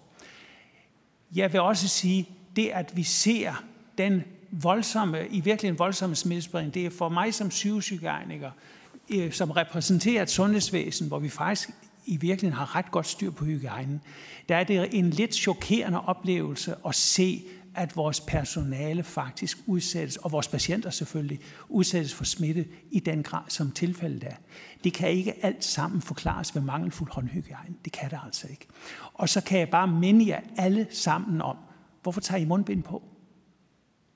Det er egentlig svaret på det. Tak. Tak for det. Jeg giver ordet videre til Jens Lundgren. Værsgo. Ja, det der med luftborn, det kan være, at det kræver sin egen høring, fordi det tror jeg nok, vi skal lige nuancere lidt, øh, professor Kolmos, hvad du lige sagde der. Men jeg vil holde mig til det, der er emnet i dag. Øhm, altså, jeg blev spurgt om, om det rationelle i at lukke 280.000 mennesker ned. Og man kan sige, at hvis der er smittespredning i et samfund, så det, at vi får fjernet folk fra hinanden, det er et effektivt middel øh, og det ved vi, og det er vi sådan set vel alle sammen enige om, at det er. Øhm, om der er noget særligt i den region frem for i resten af landet, øhm, er jo ikke klarlagt forstået på den måde, at øh, Sundhedsministeriets øh, klassifikation ligger i kategori 3 øh, for alle regioner. Øh, så der er ikke nogen selvstændig øget, i hvert fald på den måde, som det nye referencesystem er blevet lavet på, ikke nogen selvstændig øget risiko for smitteudbredning der i forhold til andre dele af landet. Øhm, så så det, det, det tænker jeg, at det er jo helt meningen med det der referencesystem, at man netop øh, får, får en eller anden form for proportionalitet mellem, hvad man gør i forhold til det, der er problemet. Så hvis, hvis argumentet til gengæld var, at der var nogle, det der nu bliver kaldt minksmitte, som jeg godt lige vil lov til at lige pointere en gang til, Altså, det, at virus har vendt en gang fra menneske til mink og tilbage i menneske, betyder jo ikke, at alle smittilfælde stammer fra personer, der er i nærheden af en mink. Det kan jo godt være, at de starter et smittilfælde, øh, en smittekæde blandt mennesker, efter de en gang har været nede, men hvor de her mutationer bare bliver ved med at være der. Og vi kan selvfølgelig godt kalde det minksmitte, men det er på en eller anden måde jo bare, det er jo menneske til menneskesmitte, som vi jo ved i øjeblikket er et problem i landet. Ikke? Øh, så, så, så derfor, hvis, hvis man skal lukke folk ned på en speciel grund, af en speciel grund, så skal det ligesom være en speciel grund. At, at det bekymringen for kloster 5, den er vel næsten af bordet. Ikke? Så, så det, jeg har svært ved at forstå, øh, personligt har jeg svært ved at forstå, øh, hvad der var øh, rationalet i det. Øh, øh så, men, ja. Og, øh, og så det skal jeg prøve at svare på det spørgsmål, der bliver stillet omkring det der med reduktion versus elimination af minkavl, altså det, det tror jeg simpelthen veterinæreksperter skal svare på. Altså jeg vil, jeg vil, min pointe var sådan set, at der var rigtig mange mink, øh, og måske også alt, flere mink end godt var. Men om man skal eliminere erhvervet, eller man skal gøre det på en måde, sådan så man tilsikrer, hvis man ønsker, altså politiske årsager eller anden årsager, at fortsætte med det værv, Altså, så kunne man formentlig nok have fundet nogle arrangementer, som der kunne gøre, at man kunne beskytte de der mink mod at blive smittet øh, udefra. Det ved jeg ikke. At det lykkes jo. Vi har øh, 22 millioner svin, øh, hvor der er jo høj isolation, for eksempel. Øh, ikke? Det er jo en katastrofe, hvis de bliver smittet. Øh, så ikke af den her virus, eller måske af den her virus, men i hvert fald af andre virus. Så, så det ved jeg ikke. Men det, det er ude for mit kompetenceområde, bare, sige, øh, bare for at svare høfligt på spørgsmål. Og til sidste om, omkring den her kloster 5. Jeg tror, vi har været omkring det øh, Øh, på dit spørgsmål om, om, om den er... Altså, der, den vinger ikke ud på nogle af de parametre, som vi internationalt kigger på, når vi kigger på varianter. Altså hverken, at den har tegn til, har, har en øget smitsomhed, der er ikke tegn til, at du får reduceret immuniteten ved at have den, og der er ikke nogen tegn til, at den øger sygelighed. Øh, og det er ikke et, et dansk, det er jo ikke et dansk fænomen, den der, de her mutationer. Det er beskrevet også andre steder. Øh, så det er jo totalt, altså det er jo, kan man sige, det er det fede ved at arbejde med en pandemi, det er jo, at vi behøver ikke kun at kigge på vores egne data, fordi alle i verden jo kæmper dybest set med den samme virus. Tak. Jeg håber på, at jeg fik svaret på det hele. Jeg tror, du kommer omkring de spørgsmål, der var. Poul Nissen, har du øh, kommentarer? Jeg har ikke meget at tilføje. Altså, jeg er fuldstændig enig. Der er ikke noget, øh, der her og nu bekymrer os øh, med spike-mutationer og vaccinationer. Tak for det. Jeg springer lige Sundhedsstyrelsen over, for jeg tror, at øh, de næste spørgsmål faktisk var til Serum Instituttet, så jeg giver ordet til Kåre Mølbak.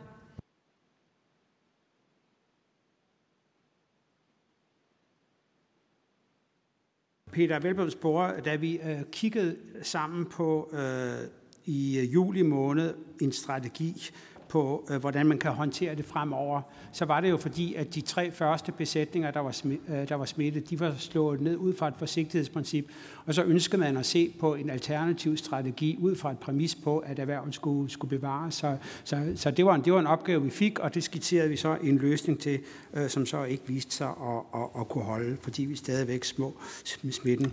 I forhold til, til det her med luftborgen virus, at det kommer lidt an på, hvad man, hvad man, hvad man mener på det.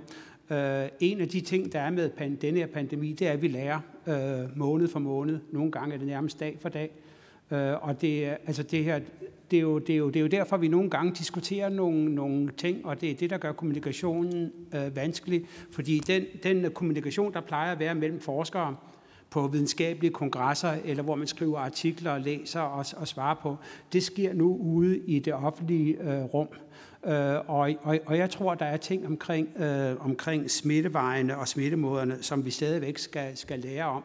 Vi forstår jo heller ikke fuldstændig, hvordan smitten spreder sig fra minkbesætning øh, til minkbesætning. Vi kan se, at besætningsstørrelse betyder noget, og vi kan se, at øh, det betyder noget, hvor tæt de ligger ved hinanden. Men præcis hvordan smitten går, det, det, det ved vi ikke rigtigt. Så der er, der er mange ting, vi ikke kan svare, svare på. Jeg tror ikke, luftborgens øh, øh, smitte, som forstået som egentlig luftborgens smitte, betyder noget, men der kan være små dråber, der bliver hængende i luften længere tid, end vi gik og troede på et tidspunkt over længere afstand, og som er ved nogle særlige procedurer, når man synger, eller hvis det er, man suger en patient eller sådan noget. Så der er rigtig mange nuancer her, og, øh, og, og det, der er problemet nogle gange, når man er sammen med øh, i sådan en politisk sammenhæng, det er, at så bliver tingene simpelthen øh, vinklet for skarp, og der er ikke plads til alle de nuancer, som skal være i en, øh, i en øh, hvad hedder det, øh, øh, videnskabelig dis, dis, diskussion.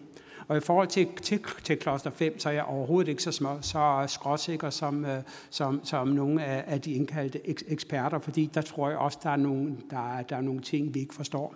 Øh, så, så, så der er jeg meget, meget mere øh, ydmyg. Og, og det er også det respons, som vi har fået fra alle mulige internationale samarbejdspartnere. I så den liste over institutioner, som synes, at det her det er interessant og vil gerne vil arbejde videre. Inden for influenzaverdenen, så har man for eksempel standardiseret sådan nogle neutraliseringsforsøg, som, som vi har lavet. Det har man ikke for, øh, for øh, covid-19, og det er sådan noget forskning, man skal, man, man skal lave. Øh, så så jeg, jeg vil være meget mere ydmyg øh, og og, og forhåbentlig, øh, forhåbentlig så, så, så er det, som, som der bliver sagt, men, øh, men, øh, men jeg tror ikke, vi kan sætte to streger under det. I forhold til, til det her med, med skin og om de kan bruges, så er det jo en håndteringsting. Men Thomas, jeg ved ikke, om du vil kommentere lidt, lidt på det ud fra en risikovurdering. Det med virus i skin, om dyr kunne bruges til pelsning. Altså, Må Thomas sige... gerne, så skal vi lige have kort til at slukke mikrofonen. Altså man kan sige, øh, fra de, fra de øh, raske besætninger, kan man sige, der er jo ikke noget sundhedsmæssigt problem med at bruge skinnene, så problemet er jo, om det er fra, fra smittede besætninger, øh, og, og hvad skal man sige, besætninger, som man ikke øh, har erkendt smittet. Øh, og vi må bare sige, at, at op igennem øh, hele oktober, så har vi set de her øh, meget, meget kraftige udbredning af, af sygdommen. Øh, vi har set 40-50 nye besætninger om ugen øh, blev smittet. Øh, så hvad skal man sige, man ved ikke, øh, hvornår øh, det vil stoppe i princippet, så, så hvad skal man sige, hvis, du, hvis man kan garantere, at en besætning er fri for sygdommen, jamen så, så vil man selvfølgelig også kunne, kunne bruge øh, skinnet, kan man sige. Øh, jeg husker ikke, der er nogen, der spurgte om skin. Jeg spurgte, om, om øh, det ville være uforsvarligt at foretage en øh, aflivning af de Undskyld, jeg bliver simpelthen nødt til at øh, bede om, at øh, vi undgår at stille flere spørgsmål, for der er nemlig nogle flere, der skal bede om ordet her. Men så du skal slukke din mikrofon. Karst, du skal slukke din mikrofon. Fordi den næste, der skal have ordet, det er nemlig Christian Andersen, som nu er igennem igen og har lovet os en konklusion, og også godt kan øh, svare på nogle af de spørgsmål, der er blevet stillet undervejs, så vi får lige en, øh, et øh, indlæg derfra. Værsgo, Christian Andersen. Jo tak, jeg prøver på dansk. Kan I høre mig den på nuværende tidspunkt? Det virker. Det går fint igennem okay. den her gang. Værsgo. okay, det er godt. Um, så jeg vil, altså, jeg vil lige svare på et af de spørgsmål, der blev stillet mange gange, hvilket jeg synes er rigtig vigtigt her også, at den her, den er altså luftborn. Det er der simpelthen ikke nogen tvivl om på nuværende tidspunkt, og jeg forstår ikke, at danske forskere og den danske regering ikke endnu uh, har fået det indset. Fordi det er virkelig vigtigt, at vi forstår, at det her det er altså noget, vi skal bruge mundbind på. Det er noget, vi skal, vi skal omkring luftcirkulation osv. osv. Og det er rigtig vigtigt, fordi når vi snakker om det med minkene for eksempel, så er det altså også luftborgen, der er nok en del af det. Det er ikke, at minkene de går rundt og giver hinanden hånd hele tiden, og så får de, så får de SARS-CoV-2-infektion. Det er altså meget af det er højst sandsynligt via luftborgen, og det er også det, vi kan se, når, når det går så hurtigt. Jeg er enig med, med Kåre, når han siger, at der er altså mange ting, vi ikke forstår om kloster 5. Er kloster 5 nok til at lukke Nordjylland ned, vil jeg sige, det er en politisk beslutning, det er ikke en videnskabelig beslutning. Men dataerne, selvom de er meget præliminære, og de tidlige data, synes jeg, at de er interessante, og det er sikkert, at de viser noget, som, som vi måske ikke uh, helst ikke vil se med, med mutationer og SARS-CoV-2-mutationer generelt set. Uh, Jens Lundgrens uh, kommentar om, at der er ikke noget, der internationalt med det her data, hvor noget vil blive flagget, er faktisk ikke rigtigt, fordi hvis vi kigger på i influenzaepidemier for eksempel, når man har den her fire gange mindre, neutral, mindre neutralisering øh, af en virus, er det faktisk noget, at der lige præcis uh, uh, lige med det samme bliver, bliver taget på, og så skal man uh, ind og vurdere, om man skal opdatere vaccinen der er ikke de samme standarder, som Kåre også siger, øh, er ikke lavet for, for covid, men det er vigtigt, at, at når vi laver den comparison med, med covid og influenza, så er den her fire gange mindre neutralisering faktisk noget, der reelt, reelt bliver flagget, når vi snakker om influenza-viruser. Så jeg synes, det er vigtigt, at vi husker på det. Og så bare lige de sidste fire konklusioner, jeg har her, er, at igen, konsekvenserne den beslutning, der er taget omkring at slå minkbestanden ned, er den rigtige, og det er, er i, helt i princip med, med de data, vi har. Blandt andet, at vi ser så stor en epidemi af, øh, i mink i Danmark. Den ene ting, vi ikke kan have, det er, at vi kan ikke have et nyt reservoir uden for den menneskelige befolkning. Vel? Vi skal have en vaccine, vi skal beskytte, beskytte mennesker. Vi kan altså ikke have, at virusen nu kommer til at leve i mink, i andre fritter, men måske også i andre, øh, andre dyr. For eksempel rotter og mus kunne være, kunne være øh, noget, vi kunne være bange for her, men også andre produktionsdyr, for eksempel grise. Selvom jeg tror, at det spring er nok lidt større. Øh, selektion i mink er fuldstændig forskelligt end selektion i mennesker, og specifikt set kunne jeg være bange for, og det ved jeg, der er mange andre, der deler her, selektion for for eksempel transmission, fordi mink står i buer, og det er sammen, og virusen kommer ind, og så kører, kører den meget hurtigt igennem besætningen. En af de ting, der er rigtig, rigtig farlige her, det er, at vi kan lave en selektion for noget, der simpelthen lader virusen transmittere, transmittere endnu bedre. Og det er noget, vi har set blandt andet i influenza-studier, gain of function research for eksempel. Folk har gjort det i ilder, som også er en fritter, ligesom, ligesom mink. Øh, og en af de ting, at vi er virkelig bange for, at der eventuelt kunne ske her. Vi ved ikke, hvad de mutationer er, vi ved ikke, om de kunne opstå. Vi ved ikke, hvor mange mutationer det skulle være, men problemet er, at det betyder ikke, at fordi vi ikke har data, og vi ikke ved det her nu, det betyder ikke, at det ikke er noget, der kan ske. Og det kommer til min sidste konklusion, hvilket er, at når vi snakker om de her forskellige mutationer, det er altså vigtigt at forstå, at fordi vi ikke har data på noget, så betyder det ikke, at det ikke er rigtigt. For eksempel, hvis vi snakker om, smitter den her specifikke cluster 5 så bedre, at vi ikke har data på, at den ikke smitter bedre, det betyder ikke, at den ikke smitter bedre. Højst sandsynligt smitter den ikke bedre, vel, men det er virkelig, virkelig vigtigt, at vi husker på, at bare fordi vi ikke har data, så kan vi ikke konkludere, at det simpelthen ikke er rigtigt. Så med det, øh, jeg siger tak. Christian Andersen, tusind tak, og også tak, fordi du vil være med. Og sikke en flot morgenstund, der øh, står øh, over hos dig nu. Du skulle øh, tale noget mere dansk. Jeg er lige ved at tro, jeg hørte en jysk sang. Det er virkelig skønt. Det kan jeg jo godt lide. Så tak for indsatsen for dig. Øh, jeg har noteret mig, at øh, et af spørgsmålene faktisk også var til Sundhedsstyrelsen, tror jeg, den der, del, der handler om, hvordan man anvender, øh, altså anvendelsen af data fra Ellen Trane Nørby, spørgsmålet om de 50 procent, henholdsvis 40 i rapporten, 50 procent minkmutationer og 40 henholdsvis 30. Øh, og så siger Tyre, at det faktisk er Tyre Grove Krause fra ja, Statens Serum Institut. Værsgo, Tyre. Ja, den kan jeg svare på. Altså, de 36 procent, som Kåre har nævnte, det er jo altså andelen øh, Øhm, af, af prøver, der, altså andelen med minkvarianter blandt prøver, der er sekventeret i hele perioden fra uge 24 til 44 i Region Nordjylland, der er det 36 procent, der er minkvarianter. Men i enkelte uger i Region Nordjylland, der har, der været, har den andel været på 53 og helt op til 60 procent i uge 41 og 42. Så det er i enkelte uger, altså op til vi skrev risikovurdering, der var andelen så stor. Øh, og du spurgte også til noget om, om der er selektion af de prøver, øh, vi tager, og hvorfor varierer andelen af sekventerede prøver fra uge til uge. Jamen den, det gør den, fordi at den er øh, ligesom tilpasset vores kapacitet. Øh, så, så andelen kan jo variere. Hvis der er flere positive prøver øh, en uge, så vil andelen, vi sekventerer, være mindre. Derudover så har vi også været ramt af kapacitets problemer i enkelte uger med syge, sygdomme i laboratoriet, der gør, at vi ikke har kunnet sekventere helt så mange, som, øh, som vi gerne ville. Så det, det er årsagen til det. Der, er ikke, øhm, der bliver ikke lavet sådan nogle randomiserede stikprøver. Prøverne bliver analyseret, som de kommer ind, eller sekventeret, som de kommer ind i laboratoriet. Men vi kan ikke se på prøven, om, øh, om hvilken alder eller køn øh, personen har, når vi bare piller prøverørene ud. Så vi tror ikke, at der er øh, selektion i, i, i prøverne, men at det er tilfældige udtræk. Tak for det. Øhm, vi når simpelthen ikke flere spørgsmål i dag. Øh, inden vi slutter, så vil jeg dog spørge ministerne, øh, om de for deres vedkommende ønsker en meget kort øh, afsluttende bemærkning. Værsgo, Magnus. Men så vil jeg gerne øh, på min egne vegne sige mange tak til Folketinget for at tage initiativ til den her høring. Jeg tror, det var meget, meget nyttigt. Og øh, også tak til, til forskerne, der øh, mødte op. Jeg synes, det var øh, både dem, der var med i USA, og dem, der mødte op rent fysisk, meget nyttigt. Og, øhm, øh, og selvfølgelig til styrelserne, tak for jeres hårde arbejde. Øh, og, og så vil jeg bare sige, øh, den her, øh, at, at der er faglig diskussion, er kun for mig at se en styrke.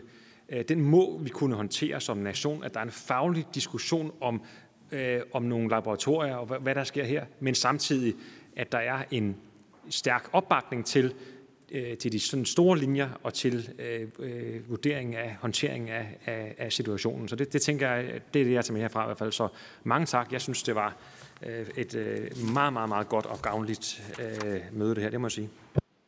Og så giver jeg ordet til Fødevareministeren. Værsgo. Jamen, jeg kan kun bifalde den øh, øh, tak. Det har været virkelig interessant at sidde her øh, i to timer, synes jeg, og lytte på øh, den forskning, som øh, I hver af jer øh, bedriver, den viden, øh, der er opsamlet i, øh, i Serum Instituttet Sundhedsstyrelsen. Og det kan jo kun øh, berige os og gøre os klogere. Øh, og vi, som politikere er man ikke øh, fagekspert, og det her er, synes jeg, sindssygt kompliceret og svært. Øh, og det er også derfor, som, som, som øh, folkevalgt politiker kan man kun bero sig på den rådgivning, man får, når vi er ude i, Øh, i en faglighed som den, vi taler øh, om øh, her. Og, og den er for mig i hvert fald yderligere blevet udvidet i dag, og det takker jeg for. Tak for det. Så er vi nået til vejs ende i dagens program. Jeg synes, vi har fået rigtig mange gode informationer og synspunkter frem. Alle de her vigtige input og øhm, vil vi tage med i udvalgsarbejdet og i det videre arbejde. Vi øh, er virkelig optaget af at blive meget kloge på meget kort tid. Sundheds- og ældreudvalget vil på sit møde i morgen drøfte en eventuel opfølgning øh, på høringen i udvalget. Videoen fra høringen ligger på Folketingets hjemmeside, og fremviste PowerPoints præsentationer de vil blive lagt ud på udvalgets hjemmeside senere i dag eller i morgen. Jeg vil gerne igen på udvalgets vegne takke ministre, embedsmænd og ikke mindst jer eksperter for, at I ville deltage i den her høring med så kort varsel, som faktisk var tilfældet. Tusind tak for jeres indsats. Høringen er afsluttet. Tak